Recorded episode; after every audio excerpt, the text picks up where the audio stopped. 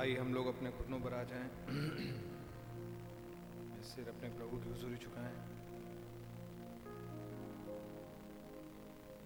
प्यारे खुदा, प्रभु यीशु मसीह, आपका नाम बड़ा मुबारक हो। आपका बड़ा धन्यवाद हो प्रभु। आपने ज़िंदगी और सलामती बख्शी और एक और मौका दिया कि आज की शाम आपकी हजूरी आए इकट्ठे हो सकें। प्रभु जी आपके बहाए हुए लहू के तले होते हुए आपके पास आते हैं और आपको बड़ा ही धन्यवाद देते हैं प्रभु कि आपने प्रभु जी अपने चुनावी प्रेम के द्वारा, अपने चुनाव के द्वारा खुदा हमें मौत में से, जजमेंट में से निकाल लिया प्रभु जी और आपका अनुग्रह हम पर ज़ाहिर हुआ प्रभु। हमारे ऊपर हो गया खुदावन। आपका नाम बड़ा मुबारक हो प्रभु जी। जबकि हम आपकी हुजूरी आते हैं, खुदा, ये बात मान लेते हैं कि हमारे अंदर कोई भी अच्छाई नहीं, प्रभु। ये सिर्फ़ और सिर्फ़ आपका प्रेम है, आपका अनुग्रह है, प्रभु जी, जो हमें आपकी हुजूरी स्थान मिल गया। ओ लॉर्ड, आपका नाम बड़ा ही मुबारक हो। आपने जो हम पर ये फेवर किया, खुदा। प्यारे प्रभु जी, आज भी प्रभु जी हमारे से कितनी गलतियाँ होती रहती हैं, प्रभु। लेकिन आपके बहाए हुए लहू के ही वसीले से आते हैं प्रभु जी। और आपकी हुजूर आकर के हे अब्बा, हे पिता पुकारते हैं।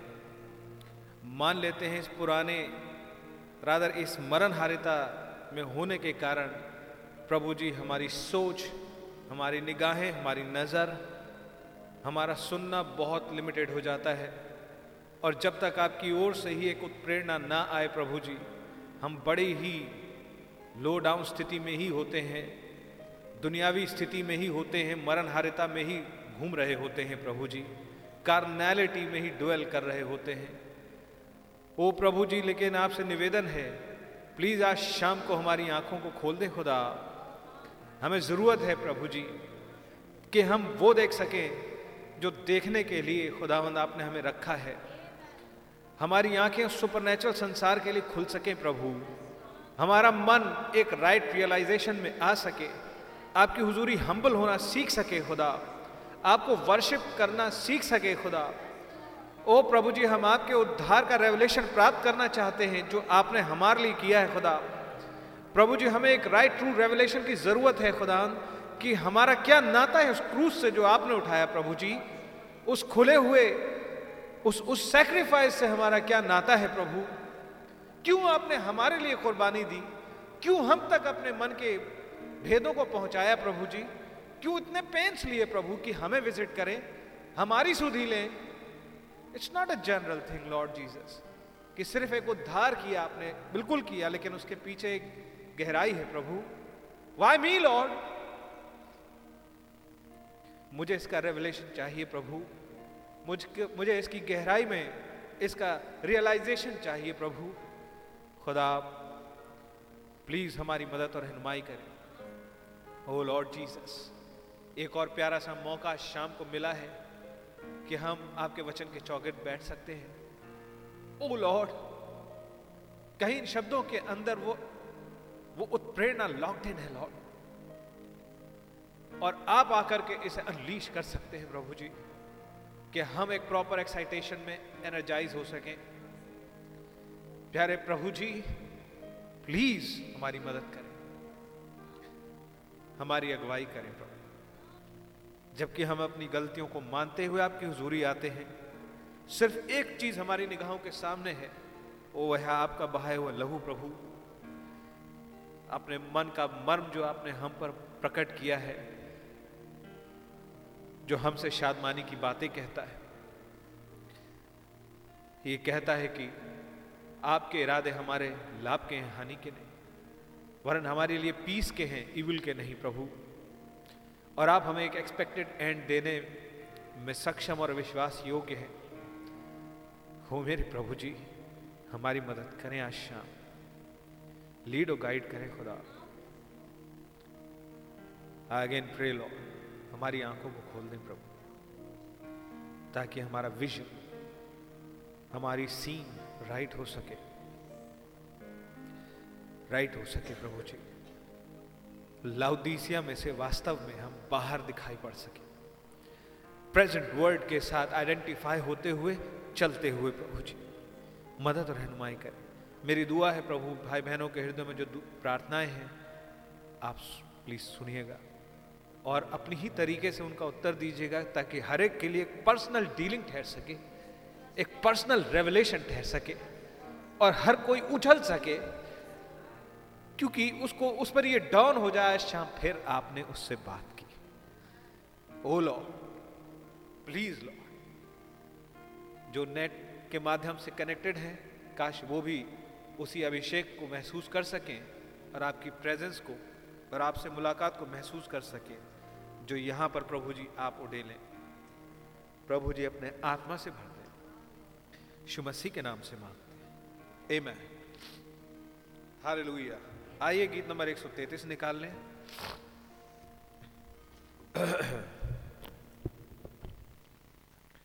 आपका प्यार है महान। आपका प्यार है महान। मैं जो पहले मुर्दा था आपने डाली मुझमें जान। किस किसमें जान है आज? आप में जान है? क्या आप खुश हैं इस बात से? हाँ, खुशी चेहरों पे तो दिखती है ना? दिखती है कि नहीं? जी। खुदा के नाम की तारीफ़ हो। एमैन आपका प्यार है महान। कितने लोग इसे कहना चाहेंगे? हाल आपका प्यार है महान।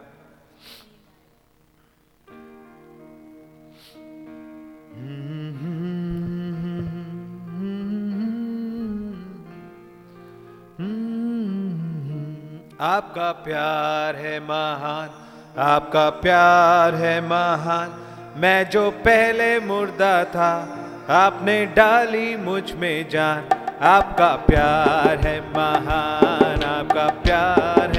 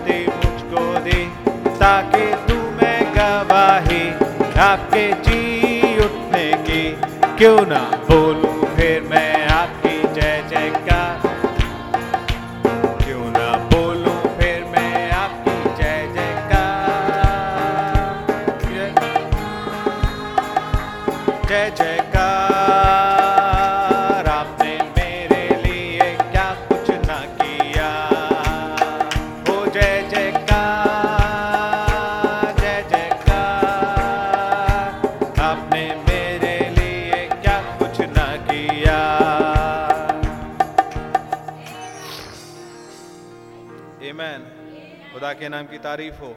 आपने मेरे लिए क्या कुछ ना किया। ए मैन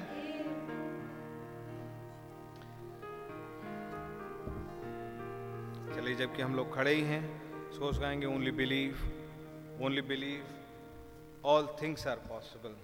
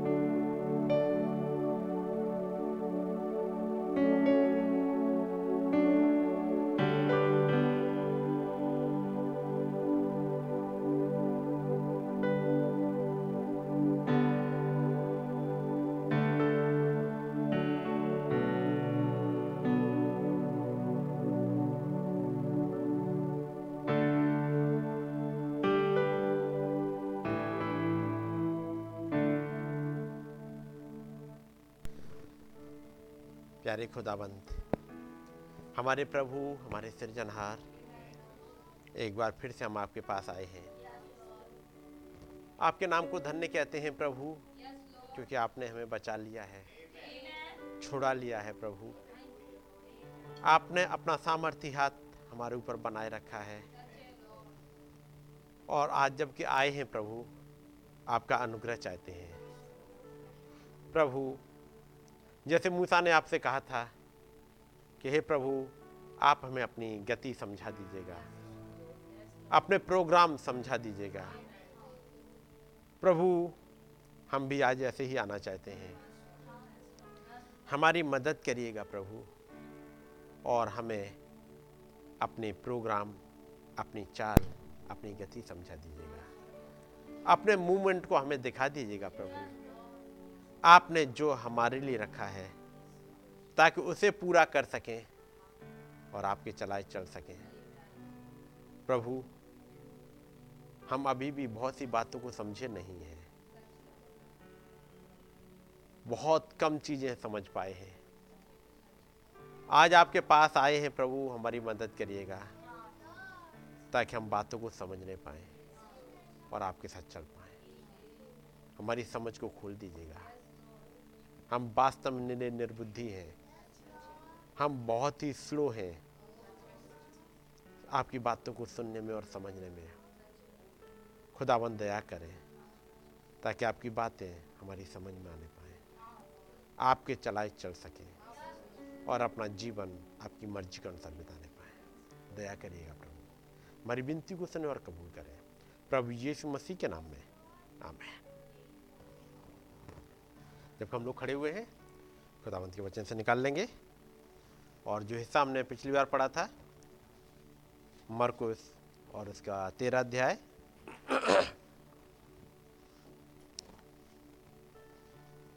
मरकुस तेरह अध्याय।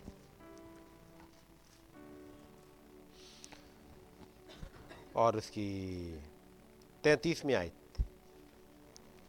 देखो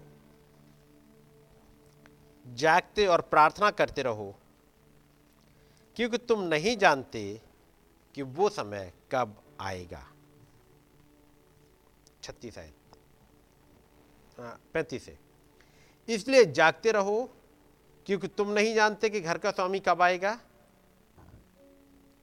साँझ को यानी पहली घड़ी या आधी रात को दूसरी घड़ी दूसरा पहर या मुर्ग के बांग देने के समय, तीसरा पहर या भोर को, जो चौथा पहर आ जाता है। ऐसा ना हो कि वो अचानक आकर तुम्हें सोते पाए। और जो मैं तुमसे कहता हूँ, वही सबसे कहता हूँ, जागते रहो। दुआ करेंगे। खुदाबंदी यीशु मसीह, अपनी निगाहों को हम आपकी तरफ़ उठाते हैं। और आपका रहम बहुत ऐसे चाहते हैं। आप आइएगा, हमसे बातचीत करिएगा, ताकि आपकी बातें, आपके वचन हमारी समझ में आने पाए। हमें गाइड करें। हमारे सोच को हमसे निकाल दीजिएगा प्रभु, और अपनी दया बनाए रखिएगा, ताकि हम आपकी बातों को समझने पाए, आपके साथ चलने पाए, अपना जीवन आपके साथ बिताने पाए। हमें गाइड करें प्रभु। प्रभु यीशु मसीह के नाम में। आमेन। सब लोग बैठ जाएँगे। खुदावंत का नाम मुबारक हो? एक बार फिर से जबकि हमें मौका मिला है, कि आज एक बार फिर से इस, एक बार फिर से अपने प्रभु के पास आ सकें, उसकी बातों को सुन सकें, समझ सकें। और जैसे कि आप संडे को, ट्यूसडे को मीटिंग सुनते जा रहे हो, और हम लोग यहाँ पर बाइबल के कुछ हिस्सों को पढ़ते चल रहे हैं, देखते चल रहे हैं। और जब आप ट्यूसडे की मीटिंग सुन रहे होंगे तो जब आपने समझा होगा, कैसे वो थर्ड कॉर्नर इस युग में पूरा हो रहा है? कैसे खुदाबंद ने प्लानिंग करी चीज़ों की? और कैसे खुदाबंद चीज़ों के लिए वार्न करते जा रहे हैं? और याद रखिएगा, जब जब वार्निंग आती है जब जब खुदाबंद अलर्ट कर रहे होते हैं, वो जब अलर्ट करा जाए तो इंसान अलर्ट होता है या नहीं हो पाता है? वचन के अकॉर्डिंग या वैसे जब किसी इंसान को अलर्ट किया जाए तो अलर्ट हो जाना चाहिए? हो जाना चाहिए ना? लेकिन अक्सर होता नहीं है। जब जब अलर्ट किया जाए तब तब और फंस जाता है। जब जब अलर्ट किया जाए। मेरी बात समझ रहे ना? भाई जब अलर्ट कर दिया तो तो अब बच जाओ। लेकिन जब जब अलर्ट किया गया और ज़्यादा फंसते जाएँगे। और ये ए, ये क्या ये एक वो है कॉमन बीमारी है। ये केवल बिलीवर्स की नहीं इन जनरल भी यही है। जब, अभी जब पता लगा कि कोरोना फैल रहा है, मैं थोड़े दिनों पहले एक बात कर रहा हूँ, फैल रहा है। तो बच के रहो, तमाम बच के नहीं रहे। अलर्ट अलर्ट जारी होते रहे। होते रहे? गवर्नमेंट एक तरफ़ से अलर्ट भी जारी करती रही, और दूसरी तरफ़ लोग फ्री होकर घूमते भी रहे। बात समझ रहे आ, जब एक सिगरेट के डब्बे पर लिखे आता है कि सिगरेट पीना धूम्रपान करना हेल्थ के स्वास्थ्य के लिए हानिकारक है। लिखे आता है। उसके बाद ही पीते। और जब बताओ तो उन्होंने पीछे फ़िल्टर और लगा दिया जो आपने सुना होगा उस मैसेज में कि एक विचारशील मनुष्य की छन्नी में नबी कहते हैं। उन्होंने फ़िल्टर लगा दिया। इसके बजाय एक के अब ज़्यादा और पिए और फ्री हो के पिए कि अब तो फ़िल्टर लगा हुआ है। एक फ़िल्टर और लग गया है, इसलिए और ज़्यादा पी सकते हैं। ऐसा कौन सा होगा जो शराब पीने वाला हो, जिसे ये ना पता हो कि ये नुकसान करती है? पता है सबको? सबको पता हो। किसी से पूछेगा तो बताए हाँ नुकसान करती है। तंबाकू खाने वाले को वो अपने लॉजिक कुछ भी दे, वो अलग रहेगा जब आप बात करो तो आपको लॉजिक दे सकते हैं, लेकिन उन्हें पता होता है। पता होता है। यानी जितना अलर्ट करो, उतना और ज़्यादा गिर रहे होते बात समझ रहे ना? ये अलर्ट करने के बाद भी गिर रहे हैं या फंस रहे हैं तो इसका मतलब क्या होता है? कुछ न कुछ तो वजह होगी। क्या हो सकती है वजह कि जब अलर्ट किया जाए, उसके बाद भी फंसते हैं। आप क्या सोचते हो क्या क्या वजह हो सकती होंगी? हाँ सुन नहीं रहे हैं। उसकी बात पे कान लगा नहीं रहे कि वो कह रहा है, वो क्या कह रहा है? बात समझ रहे मेरी? यदि ध्यान से सुना होता तो ऐसी मुश्किल नहीं आती। जब खुदाबंद ने उन इसराइलियों को आ, उस मिस्र में से निकाला और जंगल में जब लेके चल रहे हैं मूसा वार्निंग पर वार्निंग देता है। खुदाबंद खुदा उस मूसा के द्वारा वार्निंग दिलवा रहे हैं। खुदाबंद सैमुअल नबी के द्वारा वार्निंग दिलवा रहे हैं। उन तमाम नबियों के द्वारा वार्निंग दिलवा रहे हैं कि उन तमाम मूर्ति पूजा में नहीं फंसना। तुम्हारे पास एक ही खुदा है। एक खुदा को ही अपना खुदा करके मानना और कोई मूर्ति मत बनाना। एक आ गया। और मूसा वहाँ से टेन कमांडमेंट लेके आ रहा है। लेकिन इससे पहले कि लोगों की समझ में आए, एक और एजेंसी है जो इन बातों को ध्यान से सुनने नहीं देती। और वो एजेंसी आके कहती है कुछ लोगों से के अंदर से होकर के। और वो कोई और नहीं, बल्कि दुश्मन है। वो आके कहता है, पता नहीं उस पर्सन का उस मूसा का पता नहीं क्या हो गया, वो तो इतने दिनों से ऊपर चला गया, पता नहीं क्या हुआ। हमारे लिए एक मूर्ति बना ले। खुदावंद ने मना किया कि मत बनाना, और उन्हें बनाई। जो जो मना किया गया, वही करा जा रहा है। क्या धन की वाटिका में यही नहीं हुआ था? खुदाबंद ने कहा, सारे पेड़ों के फल खा सकते हो, एक का मत खाना। और जब वो दुश्मन आया, उसने आकर के कुछ ऐसे पढ़ाया, कुछ ऐसे समझाया कि जो काम खुदाबंद ने करने के लिए मना किया था, उसी काम को करने जा रहे हैं। मेरी बात समझ रहे क्या वो दुश्मन अब चुपचाप बैठ गया होगा? नहीं बैठा होगा। उसका मतलब है, जब जब जब आप मैसेज सुनते जा रहे हो, जितने जितने मैसेज सुनते जा रहे हो, उतने ही ज़्यादा वो दुश्मन तेज़ी से आ रहा होगा। बात समझ रहे? यानी जैसे जैसे वो खुदावंत का वचन आपको अलर्ट करता जाता है कि यहाँ मत फंसना, यहाँ मत फंसना, यहाँ मत फंसना, वो दुश्मन उन्हीं जगह आके आपको फंसाएगा। और हर जगह कोशिश होगी कि जो वचन बोला जा रहा है, वो आपके दिमाग में और आपकी सोल में रजिस्टर ना करे। जिसके लिए आप इब्रानी पढ़ोगे और भजन संहिता में भी। ये बातें उनके साथ, उनके हृदयों में एक रेवलेशन के साथ, एक विश्वास के साथ मतलब एक रेवलेशन के साथ नहीं बैठी। बात समझ रहे ये बातें रेवलेशन के साथ नहीं बैठी। इसलिए सब कुछ हुआ। हम लोग पढ़ रहे हैं मरकुश की इंजिल चलिएगा अब एक जो समय है मरकुश तेरहवा अध्याय। और प्रभु उस मंदिर से निकल रहे हैं। चेलों ने दिखाया, हे प्रभु, देख कैसे अच्छे अच्छे भवन हैं, कैसे बड़े बड़े पत्थरों से बनाए गए हैं। प्रभु ने आके बताना स्टार्ट किया। और फिर उन्हें अलर्ट करना स्टार्ट कर दिया। पांचवी आयत अंग्रेज़ी में निकालिएगा जब तक हिंदी में पढ़ दीजिएगा। यीशु उनसे कहने लगा चौकस रहो हम्म। कि कोई तुम्हें न भरमाए। हाँ। यीशु मसीह ने उनसे कहा जब पतरस याकूब यहुन्ना अंद्रियास ये चार चेले आते हैं और पूछते हैं, प्रभु ये बातें कब होंगी? तो प्रभु ने एक बात कही चौकस रहो और कोई तुम्हें भरमाने ना पाए। क्योंकि अब यह समय आ रहा है जब तुम भरमाए जाओगे। कौन सी बातों पर? जो प्रभु कहेंगे। और ये वो समय है, अब जब मोहरें खुलना स्टार्ट होंगी। मोहरें, बात समझ रहे हैं?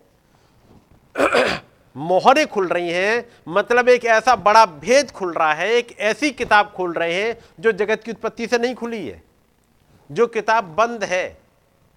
प्रभु अपने चेलों के ऊपर खोल रहे हैं, उन्हें समझा रहे हैं। समझाया जा रहा है यहाँ पे? यीशु ने उनसे, यीशु उनसे कहने लगे, चौकस रहो, कोई तुम्हें भरमाने ना पाए। है नहीं? यहाँ पर क्या कह रहे हैं? And Jesus answering them began to say take heed lest any deceive you कोई आकर के तुम्हें भरमाने का मतलब? धोखा न दे दे, भरमा न दे। और धोखा देने वाला, इसका हिंदी में दूसरा वर्ड है, जिसे कहते हैं विश्वासघात। विश्वासघात कहाँ पर हो रहा है? जहाँ पर विश्वास किया जा रहा है। इस अंग्रेज़ी में से लिखा है, कहीं कोई तुम्हें धोखा ना दे दे, तुम्हारे साथ विश्वासघात ना कर बैठे, तुम्हें भरमा ना दे। तो भरमाने वाला जब आएगा तो ऐसे भरमाएगा कि तुम्हें पता भी नहीं लगेगा। जब उस लूसीफर ने, उस सरपेंट ने जब अदन की बाटिका में हब्बा को भरमाया, क्या उसे पता लग गया कि भरमा दिया गया है? पता लगा? उसको चाहे कुछ भी आके बोलना पड़े। जब एक जवान नबी है और वो आता है बेतेल में यारोबाम ने एक वेदी बनाई है, उस पर अपनी भेंट चढ़ा रहा है, और वो जवान नबी आया, उसने एक भविष्यवाणी करी, उसकी भविष्यवाणी के अकॉर्डिंग वेदी फट गई, पड़ा होगा। यारोबाम ने अपना हाथ बढ़ाया, और वो अपने हाथ को पीछे नहीं खींच पाया, वो सब आपने पढ़ा होगा। और जब ये घटना घटी तो एक नबी के कुछ बेटे वहीं पे हैं, वो इन्वॉल्व है उसके साथ में यारोबाम के साथ ही इन्वॉल्व है। और लिखा हुआ है, एक बूढ़ा नबी वहाँ पर रहता था। उसके बेटे ने जाकर के बताया अपने पापा को कि आज ऐसा ऐसा हुआ है। उसका फादर जल्दी से आया वहाँ से और जाकर के उस नबी को ढूंढा, कहाँ गया है। और वो दूसरे रास्ते से चला जा रहा था। जिस रास्ते से आया, उससे नहीं आया। दूसरे रास्ते से चला जा रहा है ताकि उसे ढूंढा ना जा सके। लेकिन किसी ने बता दिया कि इस वाले रास्ते से गया है। और वो बूढ़ा नबी अपने गधे को लिए हुए उस पर बैठा हुआ, सवारी करता हुआ उसके पास तक पहुँच गया। वो जवान एक जगह पेड़ के नीचे आराम कर रहा था। पढ़ा है आप लोगों ने? ये बूढ़ा उसके पास पहुँचा और कह रहा है, क्या तू ही वो नबी है जिसने जाकर के आज बेदी के लिए तूने भविष्यवाणी करी थी? उसने कहा, मैं ही हूँ। उसने कहा, चल, मेरे साथ चल। जैसा तू नबी है, वैसा ही मैं भी एक नबी हूँ। जवान नबी ने कहा, खुदावंद ने मुझसे कहा है कि तू इस स्थान में ना तो खाना खाना ना पानी पीना ना रुकना। और जिस मार्ग से तू आया है उससे लौटना भी नहीं। तब वो बूढ़ा नबी कहता है खुदावन ने मुझसे कहा है। ये सेंटेंस पढ़ा है? खुदावन ने मुझसे कहा है कि आ, उस नबी को जाकर के लौटा ले आ। और चूँकि ये सीनियर है सीनियर पास्टर सीनियर नबी सीनियर टीचर सीनियर प्रचारक। बात समझ रहे हैं? नबी का मतलब प्रचारक भी होता है। ये सीनियर प्रचारक आया। और कह रहा है, भाई, मेरी भी खुदावन से बातचीत होती है और खुदावन ने मुझसे कहा है, जाकर के उसे लौटा ले आ। इसलिए मैं आया हूँ, मैं वैसे ही थोड़ी चला आया भाई, कोई मुझसे ना कहता कि तुझे लौटा ले आ तो मैं क्यों आता? मुझसे खुदावन ने कहा कि, जा, लौटा ले आ, इसलिए मैं आया हूँ। अब तू चल मेरे साथ। और नबी वापस लौटा। पढ़ा है? और उसके बाद खाना खा ही रहा था, तब तक एक और भैंसवाणी आ गई और वो जवान नबी मारा गया। पढ़ा है? ये एक चेतावनी आई थी, लेकिन भरमाने वाला जो आया, वो बेवकूफ़ नहीं है। भरमाने वाला बहुत अलर्टनेस के साथ आता है कि ये पता ही ना लग पाए कि आपका भरमा दिए गए। है कि नहीं? वो भरमाने वाला आत्मा भी नहीं गया नहीं। एक समय आएगा, जब वो कैद में डाल दिया जाएगा, ताकि किसी को ना भरमाने पाए। आप पढ़ोगे प्रकाश बाग बीच में, और तब एक माइटी एंजल उतरा, एक जंजीर लिए हुए, ताकि उसको लेके उस दुश्मन को बाँध दे ताकि वो आगे किसी को भरमाने ना पाए। लेकिन अभी तो वो खुला हुआ है। किसी के अंदर से आकर के भरमाएगा। और जिसके अंदर से आकर के भरमा रहा है, वो कौन है? कोई बाहर के? नहीं। उस प्रचारक को, जो जवान प्रचारक है, उसको भरमाने के लिए वो बुढ़ा प्रचारक। बात मेरी समझ रहे हैं? ये कोई दुश्मन बन के नहीं आता कोई खास बन के आता है और बहुत ज़्यादा भरमाता है। इसलिए प्रभु कहते हैं, यीशु उनसे कहने लगे, चौकस रहो, कोई तुम्हें भरमाने ना पाए। बहुतेरे मेरे नाम से आकर कहेंगे कि मैं वही हूँ और बहुतों को भरमाएँगे। क्या भरमाएँगे? क्या कहेंगे? मैं वही हूँ। मतलब? क्या बताएँगे अपने आप को? जीसस। उन 2000 साल पहले जब प्रभु वहाँ पर चल रहे हैं, एक सेवकाई में, जिसे कहते हैं प्रॉफिट सन ऑफ़ मैन है कि नहीं? एक प्रॉफिट के सेवकाई में है तो फिर जो भरमाने वाले आएँगे, वो क्या कहेंगे? मैं भी प्रॉफिट हूँ। और याद रखना, ये जो मोहरे हैं, इनका काफ़ी कुछ मतलब हम और आपसे है, उन लोगों से इतना नहीं था। पौलोस, पतरस, याकूब यहुना अंद्रयास, उनके सामने तो वो एंटी क्राइस्ट आया भी नहीं है। बात समझ रहे पॉलिस ने कहा, मेरे जाने के बाद, मेरे जाने के बाद वो भेड़िए आएँगे। उसे वो आत्मा उठते हुए दिखने लगा था। लेकिन खुल के वो भेड़िए नहीं आ रहे तब तक। और वो थी पहली मोहर। तो पहली मोहर का मतलब भी उन लोगों से नहीं है। तो दूसरी का होगा? लाल घोड़े का? काले घोड़े का? वो तो समय पर होते हुए चलता जाएगा। लेकिन सारे घोड़ों का मतलब ये सामना किस करना किसको पड़ेगा? मुझे और आपको? क्योंकि ये वो समय है जब सारे रंग आके मिल रहे हैं। तो ये जो जगत के अंतिम समय में रहते हैं, ये बातें उनके लिए कही गई हैं। इसलिए जब आप पढ़ोगे सैतीसवीं आयत। जो मैं तुमसे कहता हूँ, वही सबसे कहता हूँ। यह केवल तुमसे ही नहीं कह रहा। बल्कि कुछ और भी है जिनसे मैं कहता हूँ। जो मैं तुमसे कहता हूँ, वही सबसे कहता हूँ। और वो क्या कहता हूँ? जागते रहो। तो मैं ये नहीं पता, वो स्वामी कब आएगा, साँझ को? क्योंकि मतलब इनका उस स्वामी के आने के समय पे है। पैंतीस, इसलिए जागते रहो क्योंकि तुम नहीं जानते कि घर का स्वामी कब आएगा, साँझ को या आधी रात को, या मुर्गे के बांग देने के समय को, या भोर को। ऐसा ना हो कि वो अचानक आकर तुम्हें सोते पाए। जब वो आए और तब वो भीड़ सोती हुई ना पाई जाए। ये आगमन पहली कलिसाई काल में नहीं हुआ। दूसरे में, तीसरे में, चौथे पाँच में छठे में किसी में नहीं हुआ। ये हमारे युग में हुआ है। तो वो आगमन इस युग में हुआ है तो भरमाने वालों की सबसे ज़्यादा भीड़ कब आएगी? इसी समय में। चौकस रहो बहुत तेरे मेरे नाम से आकर कहेंगे कि मैं बही हूँ और बहुतों को भरमाएँगे, बहुतों को लेके जाएँगे। ये पहली चेतावनी प्रभु ने दी नौमी आयत।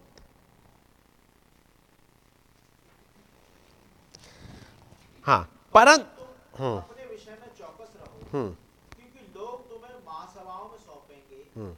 और तुम पंचायतों में पीटे जाओगे। हम्म। और मेरे कारण हाकिमों और राजाओं के आगे खड़े किए जाओगे। हम्म। ताकि उनके लिए गवाही हो। हम्म। पर अवश्य है कि पहले सुसमाचार सब जातियों में प्रचार किया जाए। तो पहले तो सुसमाचार सारे जगह पहुँचे तब ये कुछ गवाह उठ के खड़े होंगे। अलर्ट उस समय भी रहना। जब लोग तुम्हारे ऊपर ऐसे प्रेशर लेके आए, जब तुम्हें महासभाओं में ले जाएँ, जब पंचायतों में ले जाएँ, हाकिमों के सामने खड़े किए जाएँ, ताकि उनके लिए गवाही हो। और ये हो, उससे पहले ज़रूरी है कि पहले समाचार सब जातियों में प्रचार किया जाए। ठीक है? और इन सबको लेते हुए प्रभु अलर्ट करते हुए आगे बढ़ रहे हैं। उन चेलों को अलर्ट करते हुए और। तब आते हैं अट्ठाईसवें आयत में।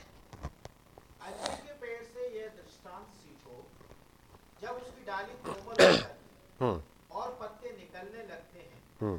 तो तुम जान लेते हो कि ग्रीष्म काल निकल गए ये उन लोग के लिए है कि चौकस रहो।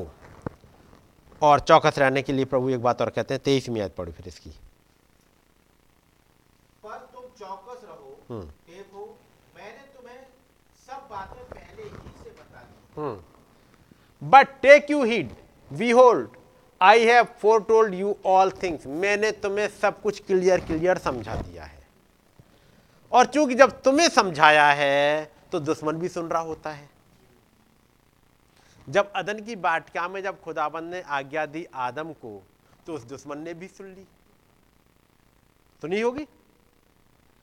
उसका मतलब है जब जब वचन प्रचार होता है, तब तब वो दुश्मन आया होता है। वो तैयार होता है सब चीज़ों को लिए। तो सोचो, आप ही अलर्ट हो रहे हो, आपसे ज़्यादा अलर्ट तो वो होता है कि ये चीज़ें प्रचार हो गई हैं। ये यहाँ पर जल्दी फंसेंगे नहीं, लेकिन हमें फंसाना यही है। जो चीज़ें प्रचार करेंगे, उन्हीं पर तो फंसाना है। प्रभु ने कहा कि इस वाटिका के सब वृक्षों के फल खा सकते हो, लेकिन जो वाटिका के बीच में इसका फल नहीं खाना, क्योंकि इसका फल खाओगे, उसी दिन मर जाओगे। तो वो तमाम जगह से घुमाते हुए अल्टीमेटली इसी जगह लाएगा, ताकि उस आज्ञा को तोड़वाए,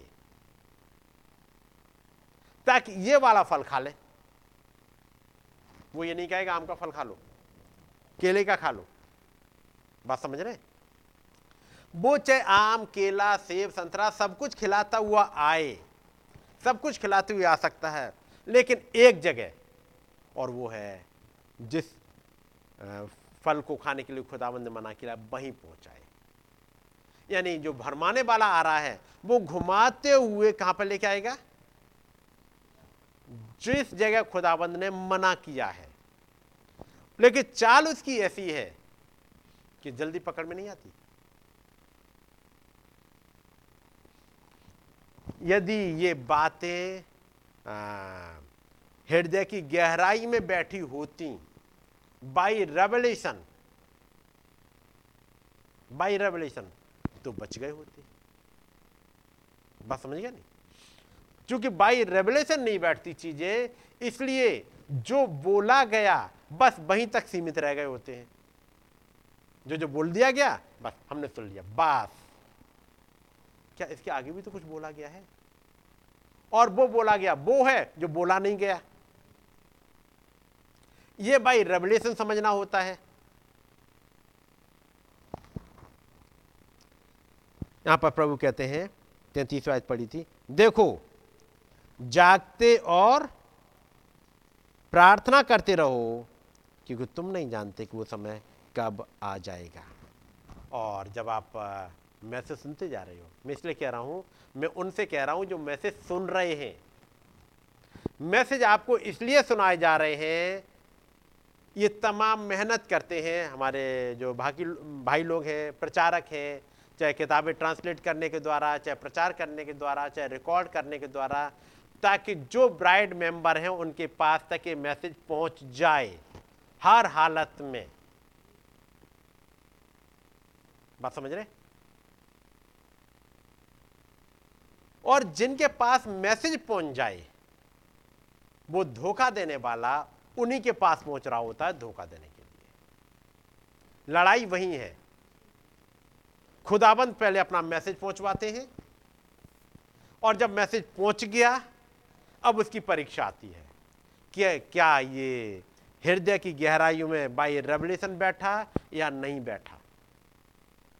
हृदय की गहराई में बाई रेवलेशन बैठ गया है तो आप उस दुश्मन के हर एक चाल को समझ लोगे। ये बात कि उस बाटिका के वृक्ष का फल, जो बाटिका के बीच में उसका मत खाना है, ये बात आदम के हृदय में गहराई से बैठी हुई थी। बात समझ रहे आदम के हृदय में गहराई से बैठी हुई थी। इसलिए आदम भरमाने में नहीं आया। आदम ने फल खाया था। लेकिन आदम ने फल खाया था हब्बा को बचाने के लिए। वो आपने मैसेज सुने होंगे। हम्म? जानबूझ के गया ताकि उसको बचा के लाए और मसीह की तस्वीर ठहर सके। बाई रेवलेशन वो मसीह की तस्वीर ठहर रहा है। वो जा रहा है फल को खाने के लिए, लेकिन वचन बताता है, वो भरमाने में नहीं आया था। और इसको कहने वाले कौन है? पॉलिस कहते हैं। पॉलिस जो पहले कलिसिया काल का दूत है, वो नबी है। वो कहता है कि आदम भरमाया नहीं गया। क्या ये बात उत्पत्ति में लिखी है? उत्पत्ति में लिखने, पढ़ने के द्वारा आप नहीं पकड़ पाओगे कि आदम बहकाया गया कि या नहीं। वहाँ आपको मिलेगा, दोनों ने गुनाह किया, दोनों को निकाल दिया, दोनों को सजा मिल गई। दोनों बाटिका के बाहर है। यही हुआ। आदम पसीना बहा रहा है और हब्बा की भी मुश्किलें बढ़ गई। दोनों को सजा मिल गई, लेकिन ये एक नबी है जो अदन की बाटिका में वो भी गया है। जैसे हमारे एक नबी को खुदाबंद ने उठाया, जैसे खुदाबंद ने मूसा को उठाया, अदन की बाटिका में पहुँचाया। वहाँ पर एक नबी खड़ा है जिसका नाम पौलिस है, और जब वो पर्दे को उस पार गया और बैक में, उसने देखा, आदम बहकाने में नहीं आ रहा है। हो सकता है आदम कुछ बोल रहा हो, आदम कुछ सोच रहा हो। और ये बातें प्रूव करती हैं कि आदम बहकाने में नहीं आया। हो सकता है पर्दे उस पार जब उसे दिखाया जा रहा है, किसी दूत ने समझाया हो, देखो, ये आदम बहकाने में नहीं आ रहा। ये जा रहा है मसीह की तस्वीर बनने के लिए। लेकिन हब्बा बहकाने में आई। हब्बा के अंदर ये बातें बाई रेवल्यूशन नहीं बैठ पाई। आदम मसीह की तस्वीर है और हब्बा एक कलीसिया की तस्वीर है। पहली हब्बा बहकाने में आ गई। इस दूसरे आदम की हब्बा जो कुछ के दिन पैदा हुई थी बहकाने में आ गई। और ये जो दुश्मन है, वो बहकाने की हर कोशिश करेगा। जब इस युग में जब ब्राइड बुलाई जा रही है तो बहकाने के लिए इसके पास भी आएगा। वो अपना काम नहीं छोड़ रहा।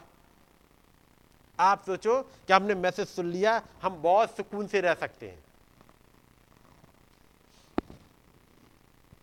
और जब मोहरे खुल गई, भेद खुल गए तो और मुश्किल है। और जब मोहरे खुल रही होती हैं, तब एक काम होता है, जो अनबिलीवर और ढोंगी बिलीवर तो एक झटके में जाता है। एक झटके में। मोहरे खुलने के बाद कुछ ज़्यादा होता है। चलिए एक हिस्सा हम देखते हैं। जरा चौदह अध्याय पे आते हैं। दो दिन के बाद चौदह अध्याय इसी का, फसह और अखमीरी रोटी का पर्व होने वाला था। ये मालूम है क्योंकि ये पीछे वाला ऐसा पढ़ोगे, जो तेरहवा अध्याय है, इसमें मोहरें खुल रही हैं, ये मंगल का दिन है। ठीक है नहीं? ये मंगल वाला दिन है। दो दिन के बाद, यानी मंगल के बाद, बुध और बृहस्पति शुक्र को अखमीरी रोटी का पर्व स्टार्ट हो जाएगा। अखमीरी रोटी का पर्व होने वाला था और फसह का पर्व आने वाला था। महाजक और शास्त्री इस बात की खोज में थे कि उसे क्यों कर छल से पकड़कर मार डाले। अब ये ढूंढ रहे हैं कि, कि इसको कैसे मार डाले। किसको? इस मसीहा को इस वचन देधारी को कैसे मार डाले। प्लानिंग क्या है? इस वचन देधारी को कैसे मार डाले? अदन की बाटिका में प्लानिंग क्या थी? इस खुदाबंद के बेटे को, जिसका नाम आदम है, और उसकी पत्नी हब्बा है, इसे कैसे मार डाले? कैसे हम वो फल खिला दें ताकि मर जाए? मारने के लिए कोई तरीका चाहिए? किसी भी तरह से ले आओ, यदि फल खा ले, मर जाएगा। क्योंकि प्रभु ने कहा है कि जिस दिन तुम फल खाओगे, उस दिन मर जाओगे। ये तो बहुत बढ़िया तरीका, हमें खुद मारना भी नहीं पड़ेगा। हमें मारना नहीं पड़ेगा। हमें तो बस एक काम करना है। हमें अपनी प्लानिंग करके इसे फल खिला देना है। अपने आप मर जाएगा। दुश्मन की चाल यही होती है। यही बात तो बिलाम ने सिखाई थी, बाला को। तुम्हें इनको मारने की ज़रूरत नहीं पड़ेगी। एक काम कर दो। इनसे गुनाह करा दो। ये अपने आप मर जाएँगे। गुनाह का जिम्मा तुम्हारे नाम लगेगा भी नहीं, तुम्हारे नाम लगेगा ही नहीं, और ये मर जाएँगे। यही अदन की बाट क्या हम करा? हमने कुछ नहीं किया। हमने तो समझा रहे थे फल खिलाने खाने के लिए। अब उसने खा लिया तो वो जाने। ये तो हब्बा थी, वो गिर गई। हब्बा कोई फल पसंद आ गया, हब्बा गिर गई। ये तो इसराइली थे जो उस उसमें बुलाए गए थे प्रोग्राम में, चले गए, गिर गए, ये तो वो जाने। अब यहाँ पर देखो क्या कर रहे हैं। महाजक और शास्त्री इस बात की खोज में थे कि उसे क्यों कर छल से पकड़कर मार डाले। कैसे मारेंगे? उसे छल से पकड़ लो। और मार डालने के लिए याद रखना, अपने ऊपर कतई नहीं आना चाहिए। कुछ भी कि हमने कुछ किया है।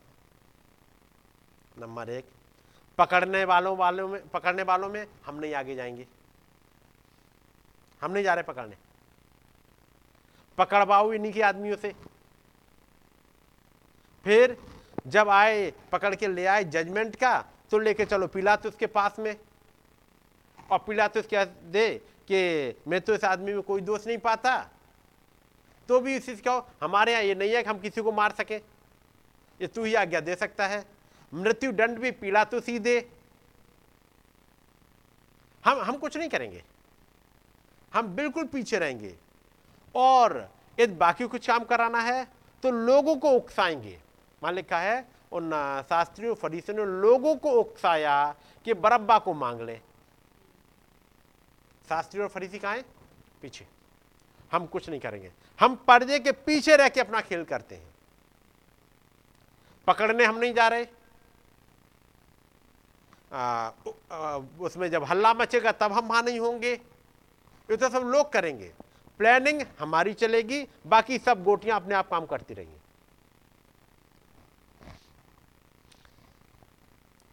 परंतु कहते थे कि पर्व के दिन नहीं, कहीं ऐसा ना हो कि लोगों में बलवा मचे। हमें चाह तो रहे कि इसी पर्व में निपटा दें, लेकिन बलवा भी ना मचे। ये भी प्लानिंग करनी है कि बलवा भी ना मचे, क्योंकि इतना बड़ा मेला लगेगा, इस फसह के पर्व में पूरे इसराइली आए हुए हैं ऐसे समय पे क्या करें? तीसरी आय से।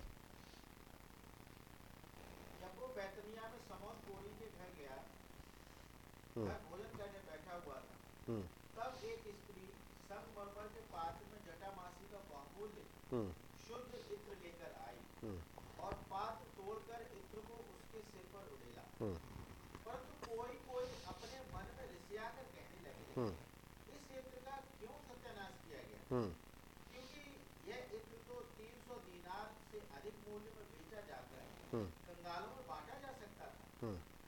उसको झड़कने लगे। और वे उसको झड़कने लगे। ये है मंगल का दिन। क्योंकि दो दिन के बाद फसह का पर्व आएगा। दिन में मोहरें खुली हैं भेद समझाए गए हैं। जी? नहीं। दो दिन के बाद फसे और अखमीरी रोटी का पर्व होने वाला था। उसी दिन साँझ को आ रहे हैं शायद। शायद वो वेडनेसडे का दिन हो सकता है या उसी दिन का है, वही आसपास का ही, जो भी होगा। मंगल या बुद्ध का है।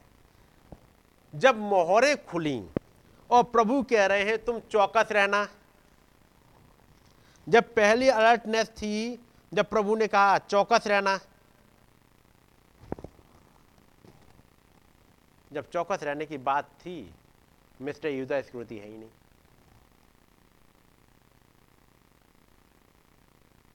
गायब है। इन्हें ज़्यादा मतलब होता नहीं मोरों से। इन्हें जब भेद खुलते हैं तो ये पूछने आते नहीं है। उनके पास ढेर सारे काम है। युद्ध स्मृति है यहाँ पे? लेकिन युदा स्कृति नहीं है कि इसका मतलब यह नहीं है कि मोहरें नहीं खुलेंगी। मोहरें तो प्रचार होंगी, भेद तो प्रचार होंगी, खुदाबंद अलर्ट तो कर रहे हैं, लेकिन युद्ध स्कृति है ही नहीं। नौमी आयत, तुम अपने विषय में चौकस रहो, और उसके बाद अब तेरे में अध्याय की तेईसवीं आयत, पर तुम चौकस रहो, देखो मैंने तुम्हें सब बातें पहले से कह दी हैं। है नहीं? तेरे की, तेरा अध्याय पढ़ रहा हूँ। सब बातें मैंने कह दी, बहुत ही डिटेल में वहाँ पर नहीं पढ़ रहा। अब शायद उसी दिन साँझ है या अगले दिन की साँझ है? चाहे ट्यूजडे की साँझ है, चाहे वेडनेसडे की साँझ है। जब समोन फरीसी ने अपने घर पे बुला लिया। किसने बुलाया? समोन फरीसी ने। किस बात के लिए? प्रभु का वेलकम करने के लिए? बेजती करने के लिए। बेजती करने के लिए।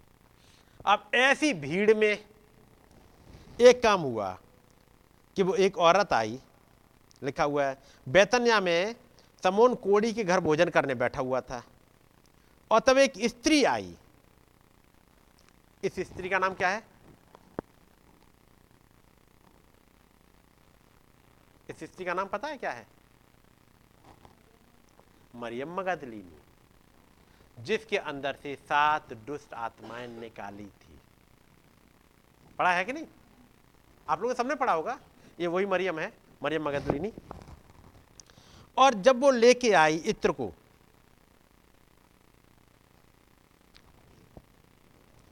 तब वो, तब एक स्त्री संगमरमर के पात्र में जटा मासी का बहुमूल्य इत्र लेकर के आई।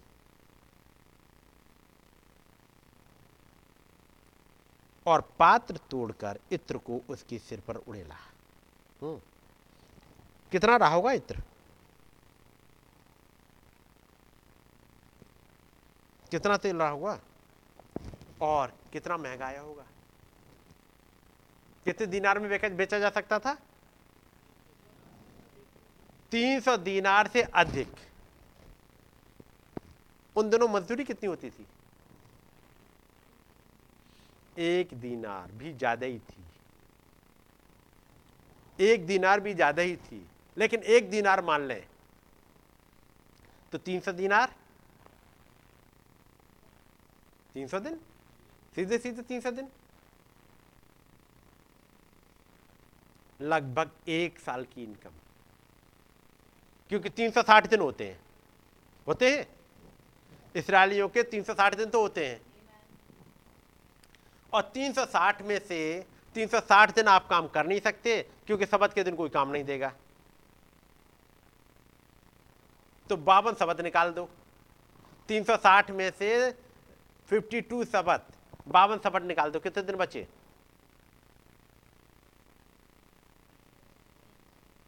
तीन सौ आठ दिन। तीन सौ आठ दिन, लगभग एक साल की एक मजदूर की मजदूरी। एक साल पूरी साल कितना कमाएगा? हाँ। हाँ सबसे लोअर क्लास की नहीं है। ठीक ठाक वो, वो है मेहनताना। वो बाली पूरे साल की इनकम किसको चढ़ा दे रही है? अपने प्रभु को। उसे मालूम है यदि प्रभु ना होता तो मेरे अंदर पाई जाने वाली डीमंस नहीं। इसलिए वो चिंता नहीं कर रही कि कौन देखेगा और कौन नहीं देखेगा। इस प्रभु से तो मुझे प्रेम करना ही है, चाहे सब निग्लेक्ट कर दें, चाहे सब इसे अकेला छोड़ दें, लेकिन मैं इसके साथ, मैं इसके पैरों को धोऊँगी ही। पैर धोने के लिए पानी नहीं मिला है, वो अपने आँसू से धो रही है। क्या इतना प्यार मैं और आप कर पाते इस प्रभु को? और वो भी जब जब समोन जैसे फरीसी ने उसे किनारे बैठा दिया हो। पूछो, हमारे और आपका हाल क्या है? उस उस स्त्री का नाम, क्योंकि प्रभु ने कहा, इस स्त्री का नाम हर जगह लिखा जाएगा। क्यों लिखा जा रहा है? केवल स्त्री की वजह से नहीं। एक जो उसने ऐसे जगह पे जहाँ सबने उसे रिजेक्ट कर दिया है, सबने उसे किनारे पे बैठा दिया जो द्वार पर खड़ा हुआ था, द्वारपाल जिसके पैर धुलवाता उसने पैर नहीं धुलवाए। जो कपड़ा देने वाला था, उसने कपड़े नहीं दिए। जो सर में तेल लगाने के लिए देता, उसने तेल नहीं दिया। इत्र लगाने वाले ने इत्र नहीं मिला। सबने उसे साइड कर दिया। जाने दो। जब सबने उस वचन देधारी को रिजेक्ट करा हो, ऐसे समय पे एक स्त्री है जो आके खड़ी होती है और अपना प्यार दिखाती है कि उसने मेरे साथ क्या किया। समोन फरीसी कुछ नहीं दिखा पा रहा। बात समझ रहे मेरा और आपका हाल क्या है? क्या इस खुदाबंद के लिए ऐसा प्यार दिखा पाए? ऐसे नहीं लिखा गया कि जब ये स्त्री, जहाँ कहीं मेरी चिंत, वो गाड़े जाने की बात आएगी, इस स्त्री का नाम ज़रूर आएगा। ये वो स्त्री है जिसके अंदर से सात दुष्ट आत्माएँ निकाली गई। कितनी इनकम देके आई? मैं और आप, मैं और आप यदि मान लो अपने एक महीने की सैलरी में से कुछ दे आए, कुछ, इस प्रभु के काम के लिए, इस वचन देधारी के काम के लिए तो भी अपने आप को कॉलर ऊँचा कर लेंगे। कि नहीं? तब भी ऊँचा कॉलर कर लेंगे। अपना थोड़ा सा टाइम निकाल लिया इस खुदाबंद के लिए तो कॉलर ऊँचा करके घूमेंगे। लेकिन ये औरत कॉलर नहीं ऊँचा कर रही, बल्कि उसके पैरों पर गिर के रो रही है, बालों से अब उसके पैरों को पोछ रही है। वहीं पर एक सज्जन और है। चौथी आयत। चौदह। हम्म। हम्म। पूरे एक साल की, एक साल की इनकम समझ नहीं रहे कितने मजदूरों की, मजदूरी चल सकती थी। यानी एक साल तक एक मजदूर जितना कमाएगा, उतनी पूरी इनकम एक बार में दे दी। और ये रिसाने वाले कौन है?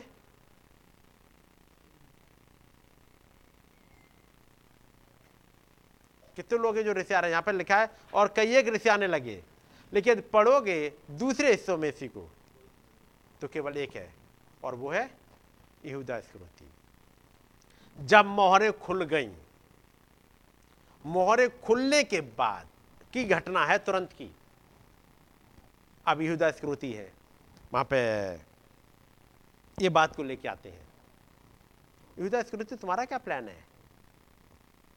तो अब पड़ा होगा कि यहूदा स्क्रोती चोर था और जो कुछ उसमें से रखा जाता था उसे निकाल लेता था। तीन सौ दीनार मतलब अच्छी खासी इनकम आ रही थी भाई यार हम्म? अच्छी खासी इनकम आज आ रही थी। यदि ये दीनार बेच के और मेरी उस वाली थैली में डाल दिया जाता, चर्च में दे दिया जाता तो फिर मेरा ही हो जाता। क्योंकि दस्कृति खजांची है है नहीं तो ये मेरा हो जाता। लेकिन इसने तो सारा प्लान ही गड़बड़ कर दिया। और ये बात कहाँ कह रहे हैं? जब फरीसी और वो तमाम लोग बैठे हुए हैं, ताकि पता रहे कि यहूदा को कितनी ज़्यादा चिंता है। कब? जब मोहरें खुल गईं, अब रंग दिखना स्टार्ट हुआ। समोन फरीसी ने प्लान किया हुआ है। अपने घर बुलाया हुआ है। अब इत्र की सीसी टूट गई। अयुदा जो कहना चाह रहे थे, उन्होंने कह दिया, प्रभु ने से झिड़का नहीं है। इन्होंने ज़रूर उस औरत को झिड़का है, युदा स्कृति ने। लेकिन प्रभु ने कहा, उसे छोड़ दो, उसे क्यों सताते हो? उसने तो मेरे साथ भलाई की है। कंगाल तुम्हारे साथ सदा रहते हैं। और तुम जब चाहो, तब उनसे भलाई कर सकते हो। जब चाहो तुम्हारे लिए तो मौका है। अभी एक मौका नहीं, निरा मौका आएगा। कंगाल तुम्हारे साथ सदा रहते हैं। तुम जब चाहो, तब उनसे भलाई कर सकते हो।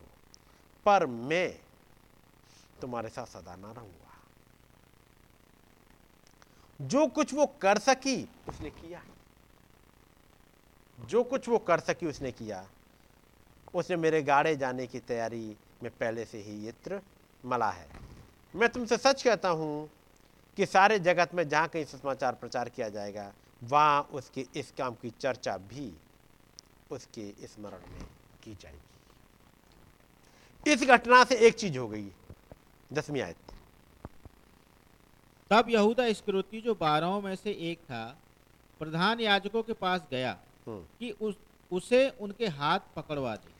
ये जब प्रभु ने कहा भाई उसे क्यों सताते हो? उसने मेरे गाड़े जाने के लिए कराया इंतज़ाम। उसने भलाई करी है मेरे साथ और जो कुछ कर सकती थी वो उसने भलाई मेरे साथ कर दी। ये घटना मोहरे खुलने के बाद है। मोहरे खुलते ही अब ये अलग होने लगे। प्रभु ने कहा तो उसे छोड़ दो लेकिन ये यहूदा स्क्रूति के दिल में बहुत गहरी लग गई। बात समझ रहे इतनी गहरी लगी कि वो जल्दी से गए। आज तो ये तीन सौ रुपया मेरे गए और इससे थोड़े ही पहले एक चीज़ और डिस्कशन हुआ है। स्वर्ग के राज्य में बड़ा कौन है? पतरस बड़ा है, या यहूदा स्क्रूति बड़ा है, या इहुना बड़ा है, यही तीन चार थे जिनकी कुछ गिनती होती थी। पतरस सबसे तंगड़े, जिस, जिसको प्रभु ने कहा, मैं तुझे स्वर के राज की कुंजियाँ दूँगा। यानी जिस दिन प्रभु ने कह दिया, हे पतरस, तुझे मैं स्वर के राज की कुंजियाँ दूँगा। यहूदा स्क्रोति की समझ में ये तो नहीं आ पाया कि कुंजियाँ कहाँ की दी जाएँगी। लेकिन ये समझ में आ गया, अगला बारिश पतरस बन जाएगा। आज नहीं तो कल मेरा खजांची वाला काम भी गया। क्योंकि बता दिया चाबियाँ दूँगा का मतलब? अब लगता है बसियत या जो कुछ है सब इसी के नाम जाएगा। जो कुछ करना जल्दी कर लो क्योंकि मुश्किल से एक हफ़्ते पहले की घटना।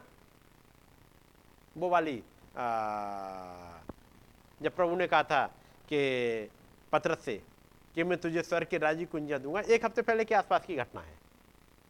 मालूम है ना? कि उसके बाद छह दिन बाद वो रूपांतरण वाली घटना आ जाती है उसके आसपास की घटना है सब।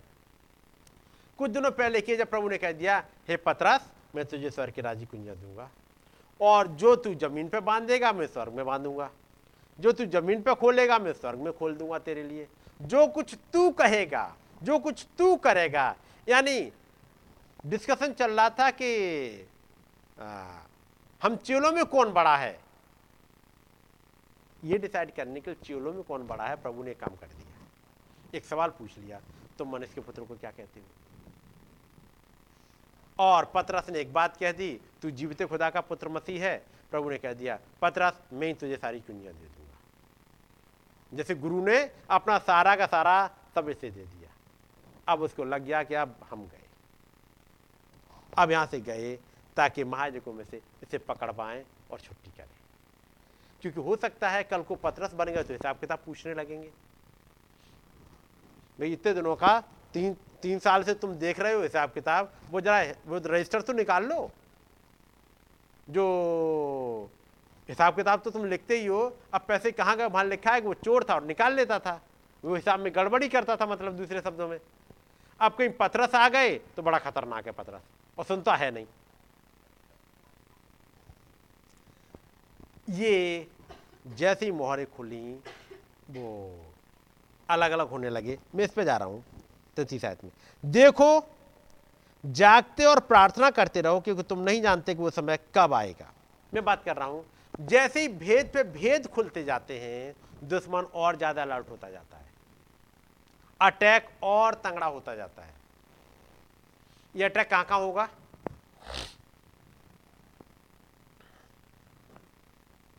किस किस पे होगा? ये अटैक आप सोचो।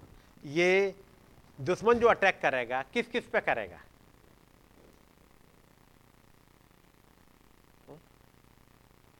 नहीं, मैं पर्सन की बात कर रहा हूँ। आप लोगों पे करेगा या दुनिया में करेगा जाके? जिनको भेद सिखाए गए उत्पत्ति में आपको यह नहीं मिलेगा कि वो सरपेंट गया और जाकर के उसने उसको गाय को बुलाया, और से पूछा हुँ? उसने भैंस को बुलाया और उससे पूछा, तुम कौन कौन सा फल खा सकती हो? उनसे कहा ही नहीं गया था। किसी अंजुल को बुलाया, किसी चिड़िया को बुलाया बुलाया? किसको बुलाया? जिससे बोला गया था, ये काम नहीं करना। और ये करना, उसका मतलब यदि आपके पास मैसेज आया है, इस युग में मोहरें खुली हैं आपके पास में और आपके लिए भेद आया है कि यदि ब्राइड मटेरियल हो तो ये इन बातों को करोगे तो दुश्मन भी आपके पास ही आएगा। आएगा? और अटैक कहाँ से करेगा? आपके घर वालों से होके, आपके दोस्तों में से होके। आपके रिश्तेदारों में से होके देखिए नहीं? आपके कुलीग में से होके, आपके बच्चों में से होके पेरेंट्स में से होके, कहीं से भी आके आएगा ये। जब तक आप इस चाल को नहीं समझ पाए, धोखा खाओगे। जब अयुब के पास आया, उसने अपनी सारी चाल चल ली। जब अयुब के पास सारी चाल चल ली और नई बात बनी तो फिर उसके दोस्तों से आ गया। उसकी पत्नी में से आए के बात करेगा। ऐसी कर रहा है कि नहीं कर रहा? यानी वो कहीं से भी मौका नहीं छोड़ता है। कहीं से भी आ सकता है। और तब यदि आपने इस वचन को गहराई से नहीं बैठाया है तो आप नहीं समझ पाए हमारे बच्चों पर अटैक कहाँ से करेगा?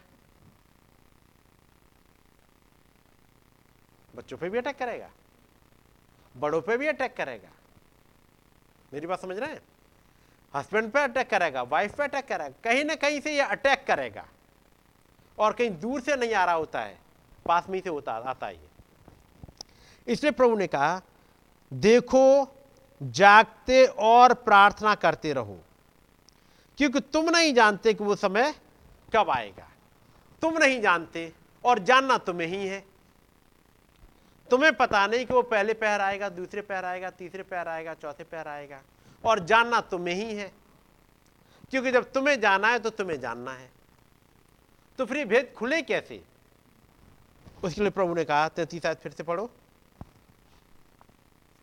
देखो हम्म। जागते और प्रार्थना करते रहो। हम्म। क्योंकि तुम नहीं जानते कि वो समय कब आएगा। तुम जानते नहीं। स्वर्गदूतों को बताया नहीं गया। ये स्वर्गदूतों के लिए है ही नहीं। ये है तो तुम्हारे लिए और तुम जानते नहीं हो। तो याद रखना, तुम्हें ही बताया जाएगा। लेकिन जब तुम्हें बताया जाए, किन परिस्थितियों में बताया जाएगा? कुछ ऐसी परिस्थितियाँ होंगी जिसमें तुम्हें बताया जाएगा। कुछ ऐसे हालात होंगे जहाँ आकर के वो खुदाबंद तुमसे बातचीत कर सके। और वो कंडीशन क्या है? तैतीस आयत। जागते देखो, जागते रहो और प्रार्थना करते रहो। पहला काम क्या करो? नंबर एक, देखो। क्या देखो? जब बात आए, देखो का मतलब कुछ देखने की बात होती है। हुँ? कुछ, है? गौर करो, कुछ दिखाया जा रहा है। कुछ दिखाया जा रहा है। क्या देखो? जब इस युग में एक आवाज़ आती है और वो नबी से कहा जाता है, वॉच रसा वॉच रसा। बोला था? किसको देखो? इस रूस की एक्टिविटी को देखते रहना। क्यों? ये कुछ ऐसा करता है। कुछ ऐसा करता है। रूस को क्या देखोगे? उसके मूवमेंट को, उसका मतलब उसके प्रेसिडेंट को देखना पड़ेगा। देखना पड़ेगा। उसकी पॉलिटिक्स देखनी पड़ेगी। उसके अंदर कौन सी स्पिरिट काम कर रही है वो देखनी पड़ेगी। क्योंकि ये वाली स्पिरिट कहीं कुछ करेगी काम। और रूस की स्पिरिट होती है कम्युनिज्म की। तो वॉच रसा का मतलब केवल रूस पे ही निगाह टकाए नहीं रहना, बल्कि एक, उसकी हर एक एक्टिविटी को देखना है। वहाँ एक स्पिरिट पाई जाती है, वो है कम्युनिज्म की। एक कम्युनिज्म की स्पिरिट क्या होती है?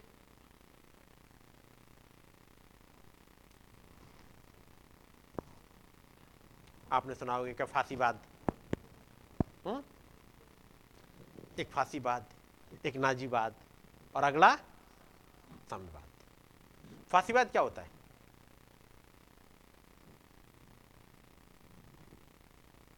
कुछ न कुछ तो होगा फांसीवाद होगा कुछ तो। और ये ऐसा वाद है, जिसके लिए खुदावंद नबी से कहते हैं, पहले फांसीवाद आया, फिर एक नाजीवाद आया, उसके बाद साम्यवाद आया, और ये कम्युनिस्ट, कम्युनिज्म दोनों को खा गया। खा गया का मतलब? फांसीवाद और नाजीवाद खत्म हो गए। खत्म नहीं हो गए। अब ये तीनों मिल गए। ऊपर से कम्युनिज्म दिख रहा है। इसके अंदर ही फांसीवाद भी दिख रहा है। इसके अंदर ही नाजीबाद भी है। हम्म। नाजीबाद क्या था? नाजीबाद का लीडर कौन था? हिटलर। हिटलर का क्या क्या था? हिटलर के अंदर जो आत्मा पाई जा रही थी वो कर क्या रही थी? यहूदियों को मारना और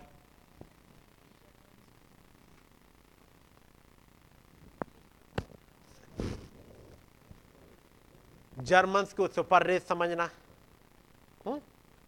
ये था और जर्मन्स को सुपर रेस समझना। आ, और कुछ था? डिक्टेटरशिप थी और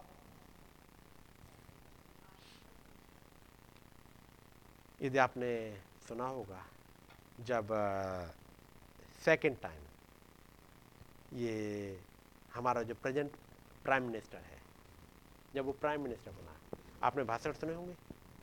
और फ़र्स्ट टाइम के भी सुने होंगे? एक एक सेंटेंस आपने टैली करे होंगे। अच्छे दिन आने वाले हैं।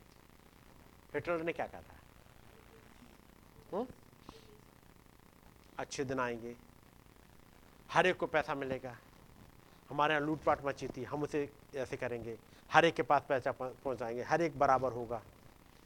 और ये करते करते एक दिन डिक्टेटर बन गया। ये करा था हिटलर ने?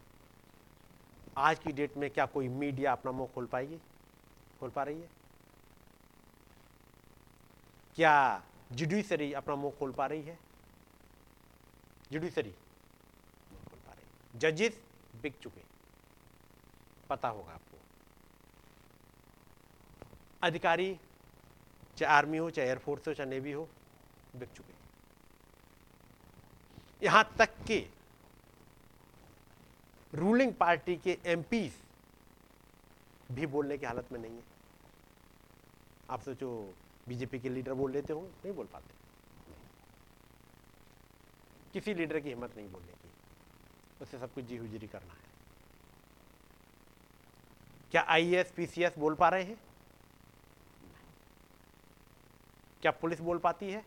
दंगा होता हो, और यदि ये लोग आ गए हो तो को बोल पा रही है। एक्चुअली एक स्प्रिट है, एक आत्मा है, और वो है कम्युनिज्म की कम्युनिस्ट की। वो फैलती जा रही है। और वो अगली क्या होती कम्युनिज्म की स्प्रिट यदि मैं आ गया हूँ तो मैं नहीं हटूँगा। जीते जी मैं नहीं हटूँगा। यदि मैं आया तो मैं नहीं हटूँगा। रोम की स्पिरिट क्या होती है पोप की? वो आ गया तो जब तक मरे ना, तब तक पोप नहीं हटता। यही है? पुत्र ने क्या करके रखा है? आजीवन। 2036 तक। बुढ़ा हो चुका है, लेकिन 2036 तक उसे कोई हटा नहीं सकता। अभी भी करीब 14 साल है।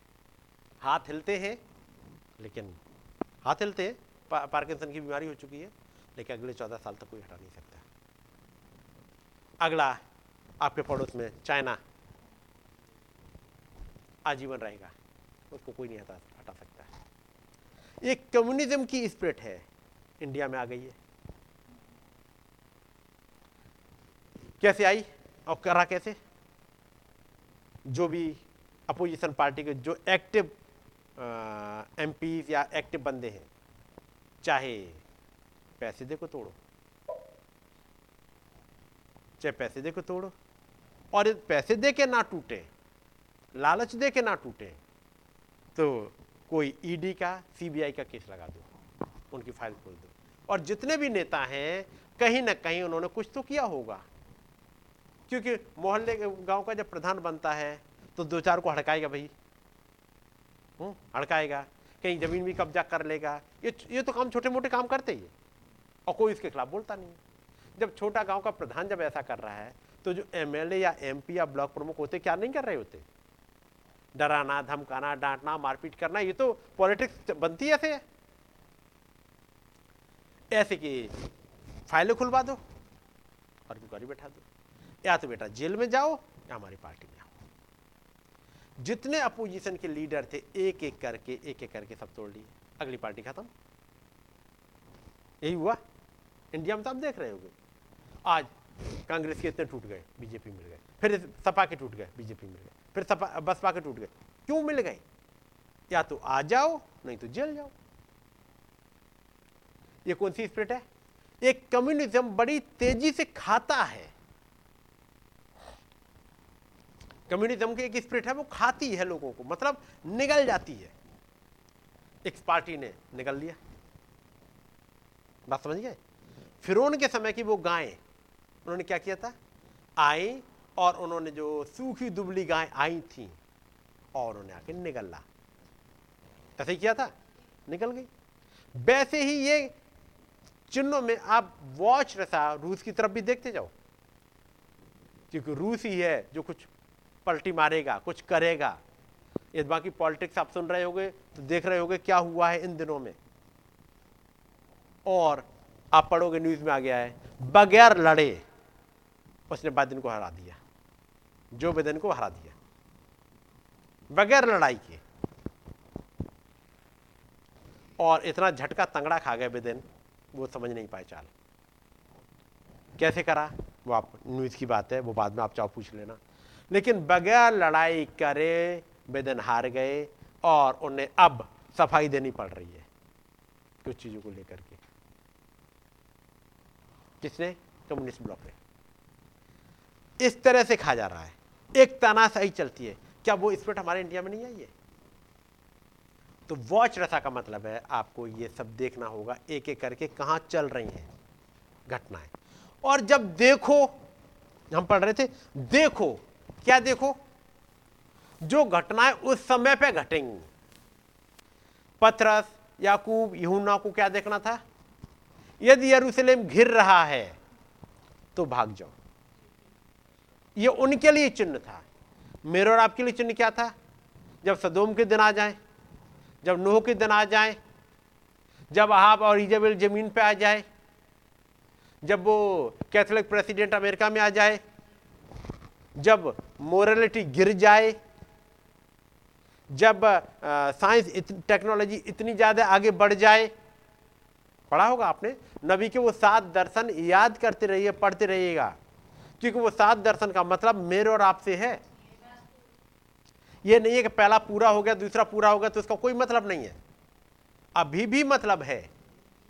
उन सातों दर्शनों को फिर से गौर से पढ़िएगा और आप चाहो तो जो आपके पास है चर्च जिसकी किताब है आप उसमें पढ़ लो और नहीं तो जो आ, कुछ दिनों बाद आपके पास आ जाएगा ये ये सुपर नेचुरल सुपर नेचुरल नहीं वो आ गया होगा शायद।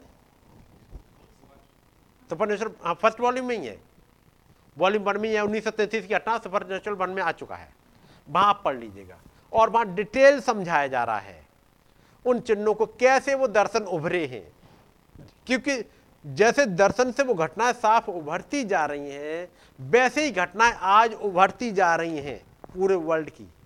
कोरोना आया, ये फ़र्स्ट वेव आई सेकंड वेव आई, आगे थर्ड वेव आ रही है सफ़ेद घोड़ा, लाल घोड़ा, उसके बाद काला घोड़ा कैसे आ रहा है इकोनॉमिक क्राइसिस कैसे आ रही है, इन्हीं में मुझे और आपको देखना है। और देख के काम क्या करना है फिर? तैतीस आयत देखो नंबर एक। अगला, जागते रहो। जग जाओ। जगने का मतलब समझ रहे हो? अलर्ट हो जाओ। अलर्ट हो जाओ, यानी अब सोते मत रह जाओ। क्योंकि इसी समय पर कुछ होने वाला है। जिसमें यदि आप अलर्ट नहीं हुए तो मिस कर जाओगे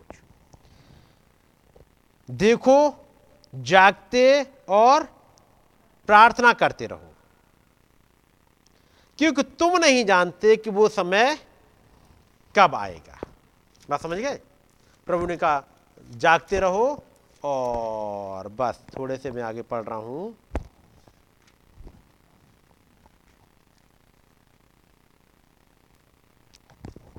ये प्रभु ने ये कह दिया, चौदहवा अध्याय। आगे बढ़ते जाइएगा। बत्तीस आयत इसी की। हम्म। फिर वे गतसमरी नामक एक जगह में गए आए और उसने अपने चेलों से कहा यहाँ बैठे रहो जब तक मैं प्रार्थना करूँ। हम्म। यहाँ पर बैठे रहो और तमाशा देखते रहो। ऐसा कहा? क्या कहा था?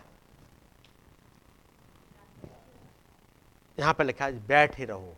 जब दूसरे इंजुलों में पढ़ो वहाँ मिलेगा, मेरे साथ जागते रहो और प्रार्थना करते रहो।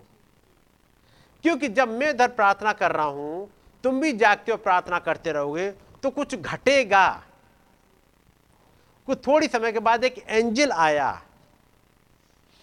वो कुछ बातों को खोलेगा, वो कुछ सामर्थ्य देगा, उसे तुम देख पाओगे। आगे पढ़ो। और वो पतरस और याकूब हम्म। और यहुन्ना को अपने साथ ले गया हम्म। और बहुत ही अधीर और व्याकुल होने लगा। हम्म।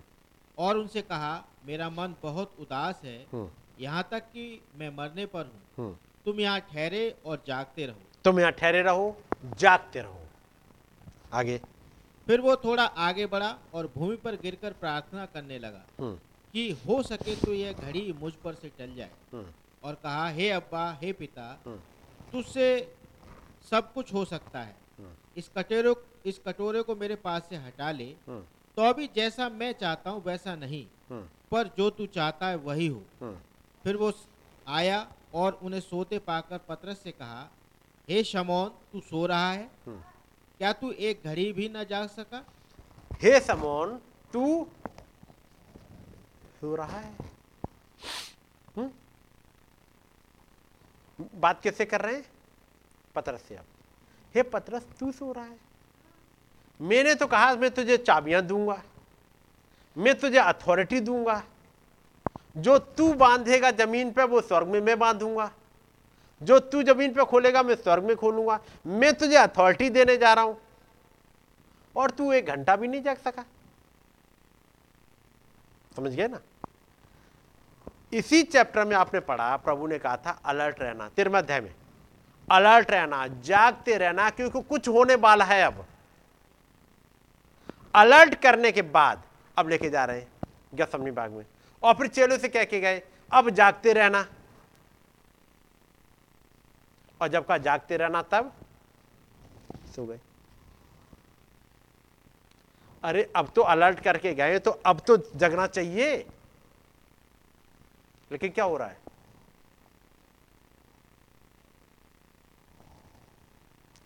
याद रखिएगा, जैसे ही खुदावंद ने अलर्ट किया, वो दुश्मन पूरी तैयारी के साथ आता है। हर चीज़ सारी तैयारी के साथ में। आपने देखा होगा, अक्सर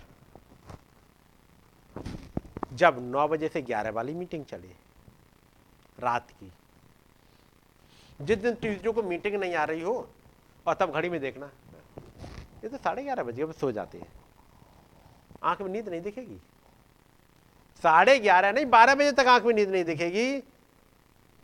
आप कुछ पढ़ते रहो, अखबार पढ़ते रहो, बाकी सब कुछ पढ़ते रहो, सब कुछ चल रहा रहेगा। कोई नींद नहीं है। चलो, अब सो जाते बारह बज गए।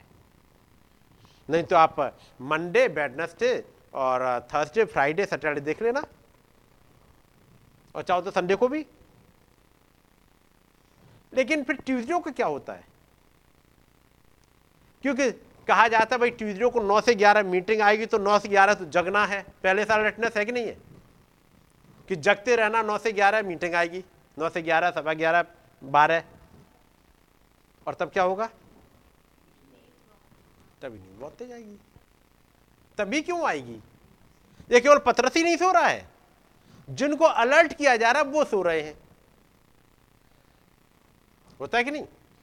भाई, अब तो ठीक है, बाकी दिन यदि आपको रात में जगना दिन में सो लो। कुछ कर लो। खाना मत खाओ। कुछ भी कर लो ताकि नौ से ग्यारह, बारह तक जगो। ठीक, वही तो जगने के लिए बोला गया, हफ़्ते में केवल एक दिन। ताकि सुन लो। ताकि बताया जाए, क्योंकि ये वो समय है, जब वो तीसरा वाला कोना कंप्लीट हो रहा है। कैसे नबी की सेवकाई में और कैसे वो सात कलर समझाए गए कैसे भेद समझाए जा रहे हैं ताकि आप उस पर मेडिटेट कर पाओ। तो फिर क्या होगा? उसी बात। नींद आएगी। और जिन्हें फ़िज़िकल नींद नहीं आएगी जिनको फ़िज़िकल नींद नहीं आ रही है आँखें बैठे देखे उनसे पूछो वो ब्लैंक ऐसा नहीं है कि केवल मैं बात उनकी कर रहा हूँ कि जो आ, जो फ़िज़िकल तौर पर सो जाते हैं। जो फ़िज़िकल तौर पर जगह बैठे रहते हैं, वो वो भी ब्लैंक दिखते हैं। वो ब्लैंक कैसे दिखते हैं? जब उनके एक्शन देखो तो पता लगा उनकी समझ में एबीसीडी क्या, का खा गई नहीं आता है। जैसे कहते ना, का खा गई नहीं आया, कुछ नहीं आया। जब तक जो वचन प्रचार किया जाए, हृदय की गहराइयों में ना बैठे तो कोई फ़ायदा नहीं है। केवल बात उनकी नहीं कह रहा, जो फ़िज़िकल तौर पर ही सोते हैं। मैं बात उनकी भी कह रहा हूँ, जो फ़िज़िकल तौर पर तो जगते हैं, लेकिन समझ में कुछ नहीं आता मैसेज बात समझ रहे ना? और उनकी समझ में नहीं आता, ये कैसे देखा फ़िज़िकल तौर पर सोने वाला तो कम से कम ये पता लग गया, ये सो गया था। ये तो सबको पता लग गया। लेकिन वो बहुत ज़्यादा स्मार्ट है, जो फ़िज़िकल तौर पे तो नहीं सोता। इसलिए जब कहा जाए, भाई कौन कौन सो गया था? तो उसका हाथ तो हमेशा नीचे रहेगा। कौन कौन नहीं सोया हम्म, देखा, मैं नहीं सोया, मैं नहीं सोई, मेरा हाथ तो सबसे ऊपर रहता है। लेकिन फिर एक्शन में कहा गया? और यहाँ किसके लिए कह रहे प्रभु? देखो, जागते रहो और प्रार्थना करते रहो। किस बात के लिए प्रार्थना करते रहो? देखो जागते रहो और प्रार्थना करते रहो। क्योंकि तुम नहीं जानते कि वो समय कब आएगा। कौन सा समय? कौन सा समय आएगा? सोचो कौन से समय की बात हो रही होगी।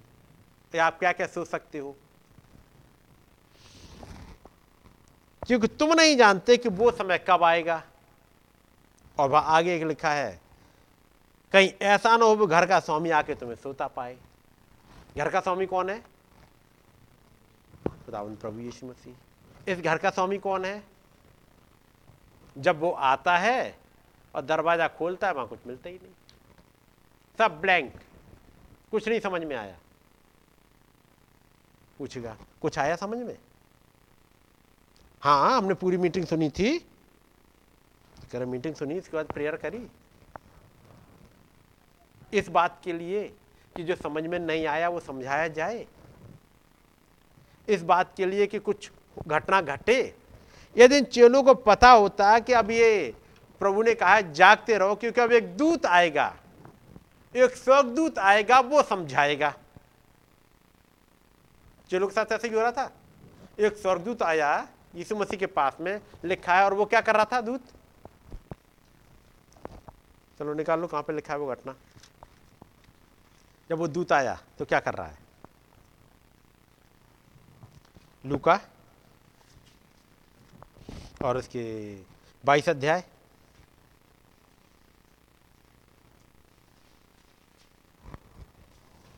उनतालीस आय से। तब वो बाहर निकलकर अपनी रीति के अनुसार यही ना? हाँ जैतून पहाड़ के पहाड़ पर और चेले उसके पीछे हो लिए। हम्म। उस जगह पहुंचकर उसने उनसे कहा प्रार्थना करो कि तुम परीक्षा में ना पड़ो ये चेले पीछे चलने में पीछे नहीं हटते? ये तीन चेले हैं पतरास याकूब यहुन्ना खास तौर से। यही ये तीन इनको आगे लेके गए। और चेले उसके पीछे हो लिए। उस जगह पहुंचकर उसने उनसे कहा प्रार्थना करो कि तुम परीक्षा में परीक्षा में ना पढ़ो। उसका मतलब यदि यहाँ पर तुम सो गए और प्रार्थना नहीं करी तो परीक्षा में पढ़ोगे, क्योंकि परीक्षा आगे आ रही है। कल ही आ जाएगी अगले दिन। यह वाली परीक्षा इनके पास तो थोड़ी देर में ही आ गई। और वो इनकार करके सब भाग गए। प्रभु पथरस से कह रहे पथरस तू भी सो रहा है। तुझे तो मैंने एक बात बताई थी, तू आज ही इनकार कर देगा। इतने पे तो अलर्ट हो जाता कि मैं आज नहीं इनकार करूँगा। प्रभु, आपने मुझे बता दिया, अब मैं नहीं करूँगा इनकार। प्रभु, मैं तो आपके लिए जान देने को तैयार हूँ, लेकिन थोड़ी देर फिर इनकार कर बैठे। प्रभु पत्र से कह रहे क्या तू भी सो रहा है? आज मुझे और आपसे कहेंगे तुम भी सो रहे हो? ये मैसेज तो तुम्हें ही सुनाया गया, बाकियों को नहीं। तुम्हारे पास पहुँचा है क्या तुम भी सो रहे हो? और तब सोचे, हमारे हाल क्या है? हमारी ज़िंदगी के हाल क्या है?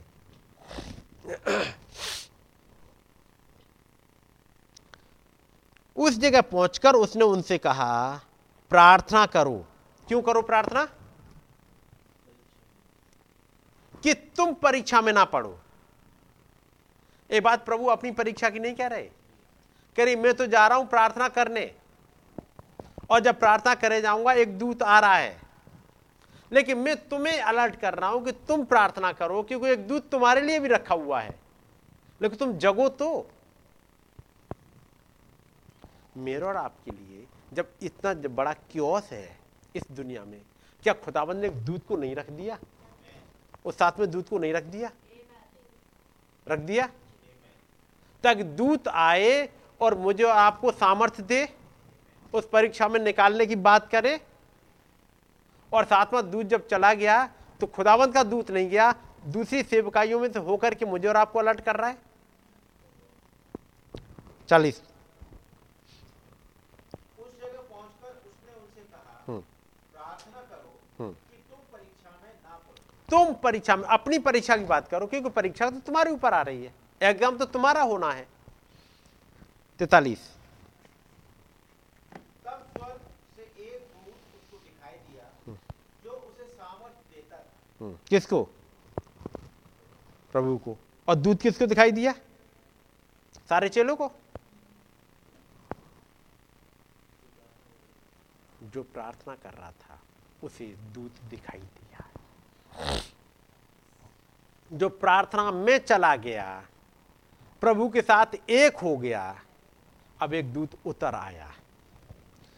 तब स्वर्ग से एक दूत उसको दिखाई दिया जो उनको सामर्थ्य देता था। जो सो रहा हो उन्हें भी सामर्थ्य देगा। जगह जगह के सामर्थ्य दे रहा है। हम्म, दे रहा है? उन्हें नहीं दे रहा। और मैं केवल फ़िज़िकल तौर पर सोने वाले की बात नहीं कर रहा। कि शारीरिक तौर पर सो रहे हैं, उनकी बात कर रहा हूँ। मैं बात कर रहा हूँ जो आत्मिक तौर पर सो गए होते हैं। मैसेज सुन सुन के सो रहे होते हैं।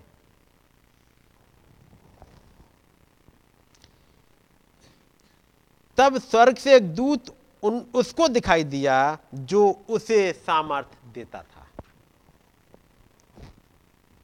पैतालीस। तब वो प्रार्थना से उठा और अपने चेलों के पास आकर उन्हें उदासी के मारे सोता पाया। और उनसे कहा क्यों सोते हो? सवाल ये है क्यों सोते हो? अगला सवाल क्या होगा?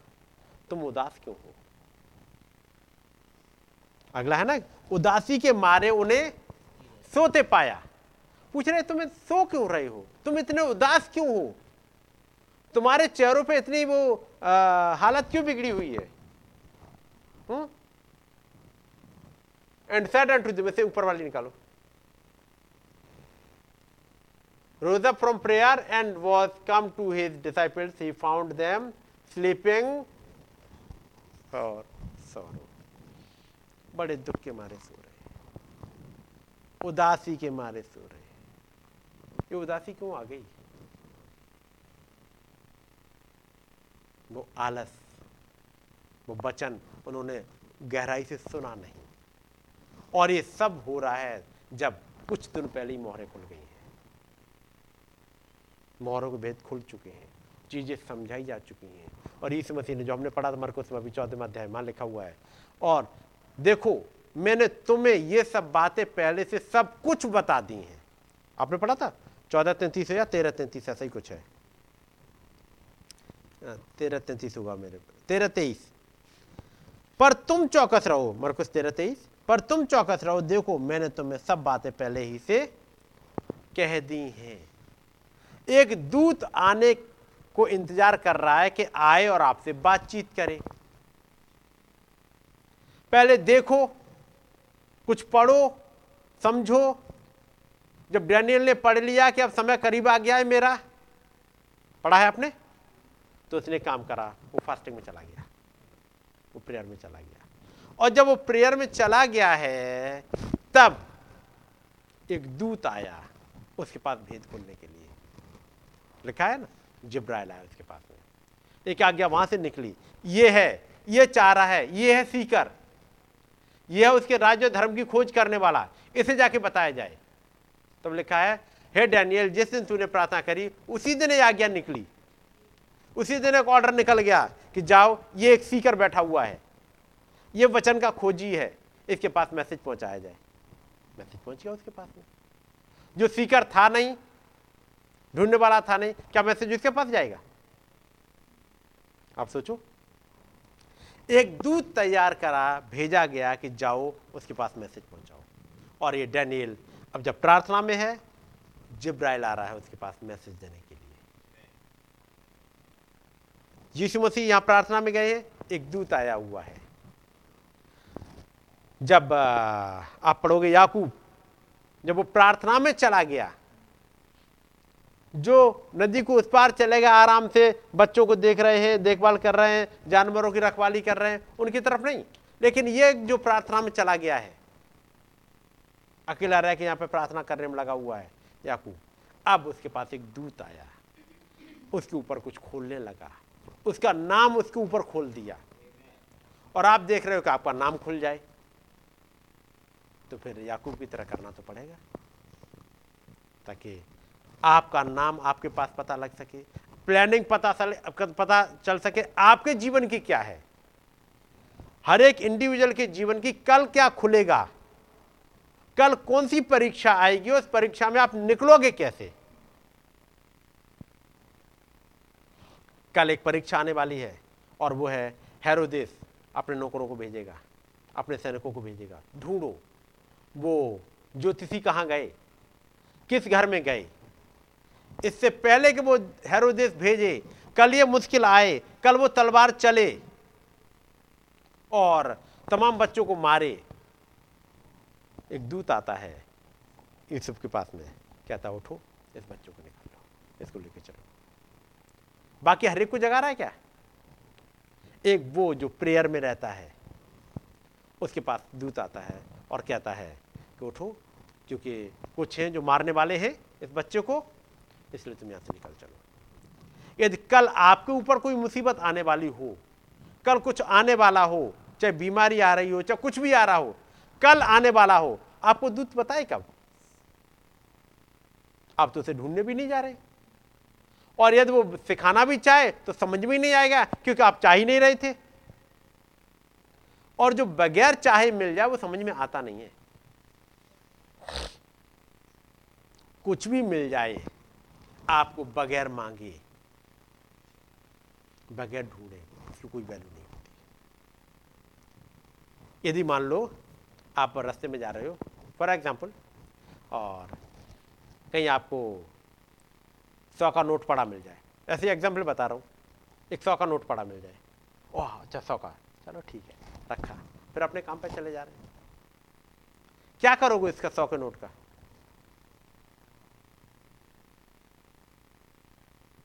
कोई उद्देश्य है ही नहीं। भाई, मिल गया पड़ा लेकिन हमारे पास कोई प्लानिंग नहीं थी इसके लिए।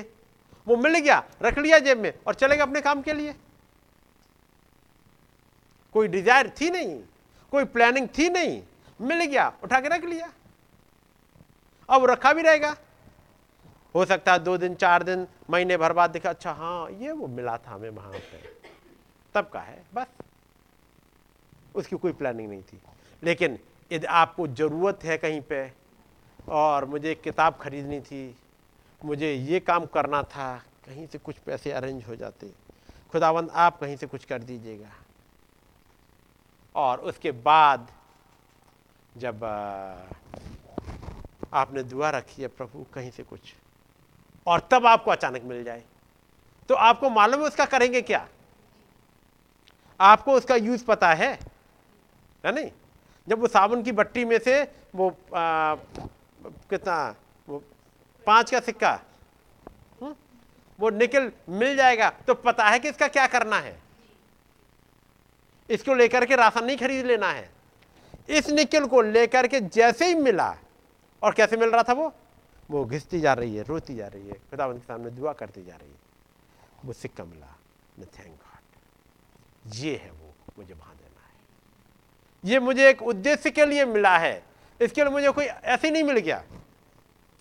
तब देखो, ज़िंदगी में तमाम मैसेज आपको ऐसे ही मिल गए हैं। किताबें छपी दिल्ली में किसी ने छाप दी, फिर किसी ने उसके लिए पैसे दे दिए, फिर वो किताबें आपके पास आ गई और आपके पास रखी हुई हैं। अच्छा आ गई हैं, ठीक है, पढ़ लेते हैं कभी कभी।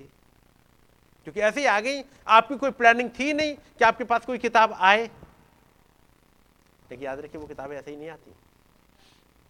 जो आपके पास जो किताबें आ रही होती हैं, जो ट्रांसलेट होती हैं, जैसे भाई करणपाल कर रहे हैं, इनको पहले कोई पढ़ता है उनमें कुछ इंपॉर्टेंट चीज़ें वो ढूंढता है। फिर वो भाई करणपाल उन किताबों को लेकर के फिर उन्हें ट्रांसलेट करते हैं। जब ट्रांसलेट हो गई तो कुछ होते हैं भाई जो लगे हुए, उनके लिए पैसे खर्च कर रहे होते हैं। तब वो किताबें आपके पास आ गई होती हैं। ऐसा नहीं है। अच्छा ये किताब छप गई, भाई मेरे पास ये किताब भेज देना। ये वाली मेरे पास भेज देना। आ, किताब छप रही है, चलो ले लेते हैं। क्या करेंगे? रख लेंगे। मैं एक ऐसा पढ़ दूँ, क्योंकि ये तो ढेर सारी चीज़ें मैं एक ऐसा पढ़ता हूँ आपके लिए। नबी कहते एक बात को।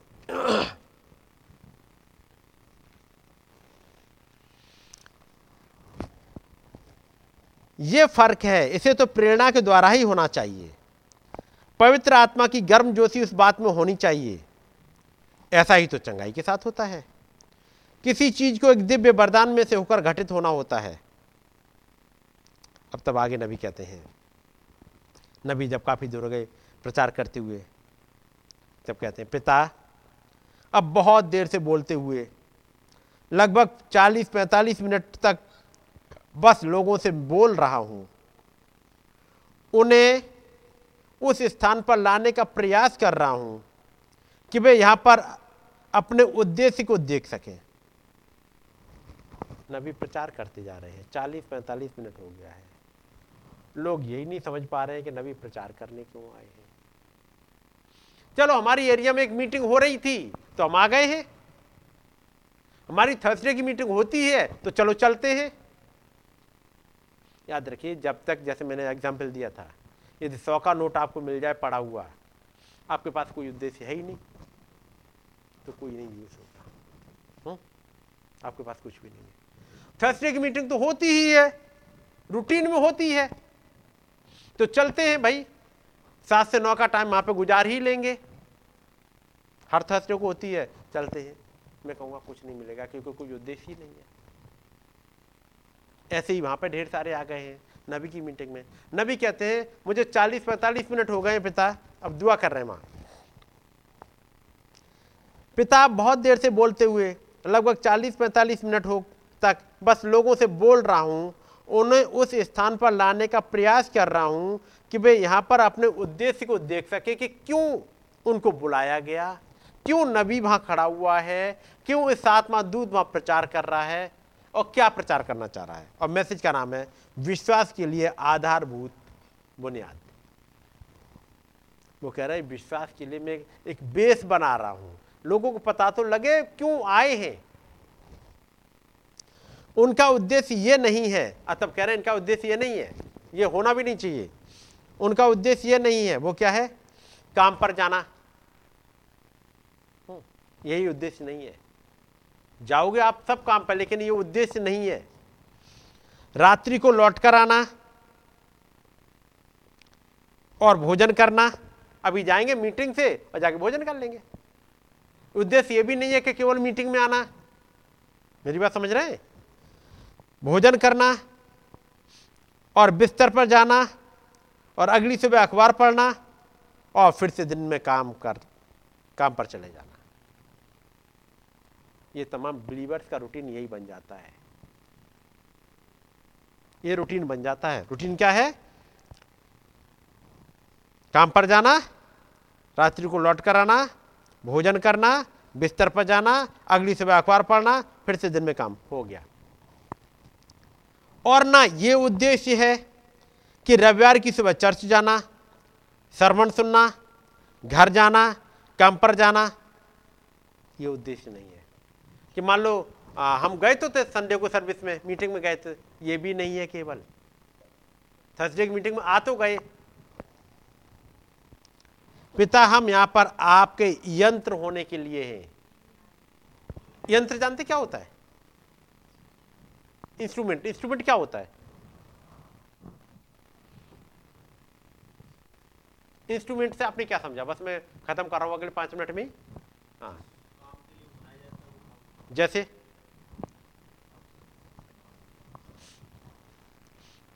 जैसे, ये कैसियो है। तो फिर इसमें से आवाज़ आनी चाहिए। हुँ? आनी चाहिए? यदि पेचकस मान लेते, सिंपल औज़ार मान लो, पेचकस है। यदि पेचकस ही है तो काय के लिए? तो कहीं तो टाइट करेगा। कुछ पेच ढीले होंगे ना, ठीक तो करेगा। यदि पेच ढीले हो तो क्या दिक्कत आती है?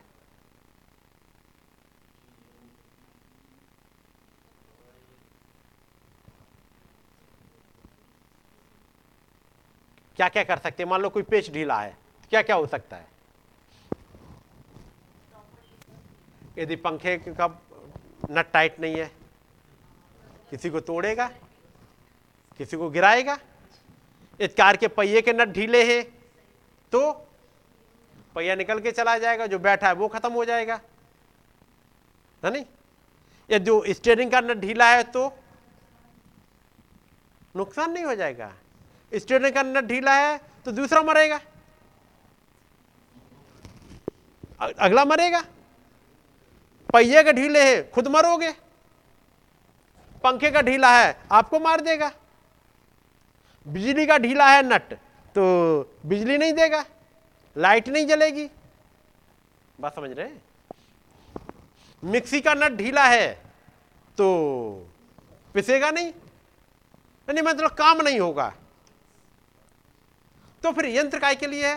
यदि पेच कस है तो नट को कसने के लिए है।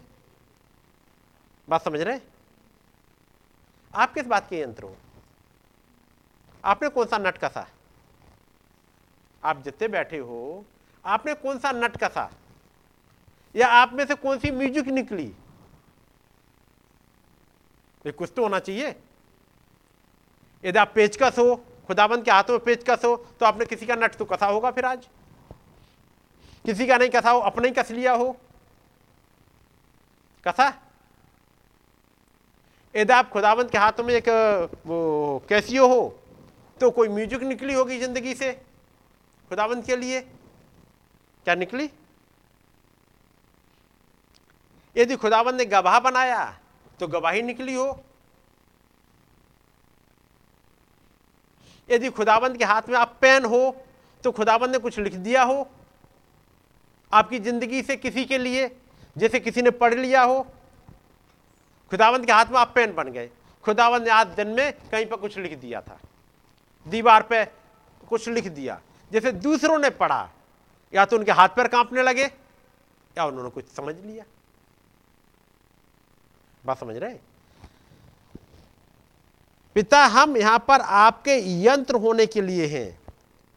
मतलब आप सोचो, आप खुदावंत के हाथ में हो क्या फिर? बड़े हथियार नहीं, बड़े यंत्र नहीं बन पाए। आप खुदावंत के हाथों में बस पेन बन गए। तो खुदावंत आपके इस पेन से लिख दे कुछ। ताकि आप पत्री बन जाओ, किसी के लिए वार्निंग बन जाओ, किसी के लिए जीवन देने वाले बन जाओ। कौन से यंत्र बने? आप सोचो सबके सब। मैं यहीं पर बंद करूँगा आज, इसी लाइन को पढ़ते हुए, कि यदि खुदाबंद ने आपको यंत्र बनाया है, कोई ना कोई तो यंत्र बनाया है आपको मैं बात कर रहा हूँ उनके लिए, जिनके पास मैसेज आता है। मैसेज इसीलिए आता है कि खुदाबंद के यंत्र बन जाओ। यदि आप यंत्र बने हो तो आप सोचो कि आपने क्या किया? आप इंडिविजुअल ने, आपके द्वारा कई ऐसे यंत्र तो नहीं बन गए कि जो नट टाइट था, उसे खोल कर बिगाड़ दिया? भाई, यंत्र ये भी तो कर लेता है। यंत्र ये भी तो कर लेता है कि पेचकस से नट तो सही सही था, लेकिन उल्टा घुमा दिया। उससे क्या हुआ? ढीला और हो गया। ये भी तो कर जाता है। कहीं आपकी ज़िंदगी से ऐसा कुछ लग गया, कोई ठोकर खा गया। मतलब ठीक ठाक चल रहा था कोई जन। आपकी ज़िंदगी को देख के वो नुकसान और खा गया। मेरी बात समझ रहे हैं? तो आप कौन से वाले? पहले तो यंत्र को हो और फिर यूज़ कैसे हुए? क्योंकि यदि खुदाबंद ने अपने हाथों से यूज़ करा आपको तो फिर तो काम कुछ सही करेगा। और यदि आप किसी और के हाथ में चले गए तो नुकसान कर दोगे। हम यहाँ अपने पिता के हाथ में यंत्र होने के लिए आए हैं। पिता हम यहाँ पर आपके यंत्र होने के लिए हैं। आप उन्हें उनके सही स्थान पर छुड़ाकर वापस लाए हैं। मन से जो अपने सही दिमाग में होकर सभी चीज़ों के लिए खुदा पर विश्वास करता है। हम प्रार्थना करते हैं, पिता, आज रात्रि आप हमें अपनी पवित्र उपस्थिति से ऊर्जावान बनाएँगे और अपने पुत्र प्रभु यीशु को भेजेंगे, जिसने यह प्रतिज्ञा की है कि संसार उसे और अधिक ना देखेगा, परंतु तुम उसे देखोगे, क्योंकि वो हमारे साथ होगा और यहाँ तक कि जगत के अंत तक में होगा और आज रात्रि हम उस पर विश्वास करते हैं। गॉड ब्लेस यू मैं यहीं पर बंद करूँगा। ये सोचने के लिए कि आप जाओ, घर पर सोचो कि आपके जो वचन सुन रहे हो, उसमें क्या आपके हृदय में गहराई से बैठा? क्योंकि यही वो समय है जितना आप सुन रहे होंगे। दुश्मन भी उतनी ही ताकत से आपको नुकसान पहुँचाने के लिए आ रहा होगा। यदि आप प्रॉपर वचन को रेवल्यूशन के साथ बैठा नहीं पाए तो कहीं गलत हाथों में यूज़ ना हो जाओ। गॉड ब्लेस यू आइए हम लोग दुआ में चलेंगे और मौका है किसी एक जन के लिए दुआ में चलने के लिए. Yes,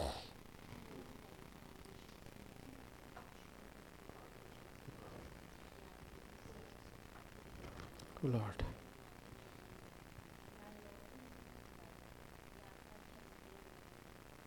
Lord.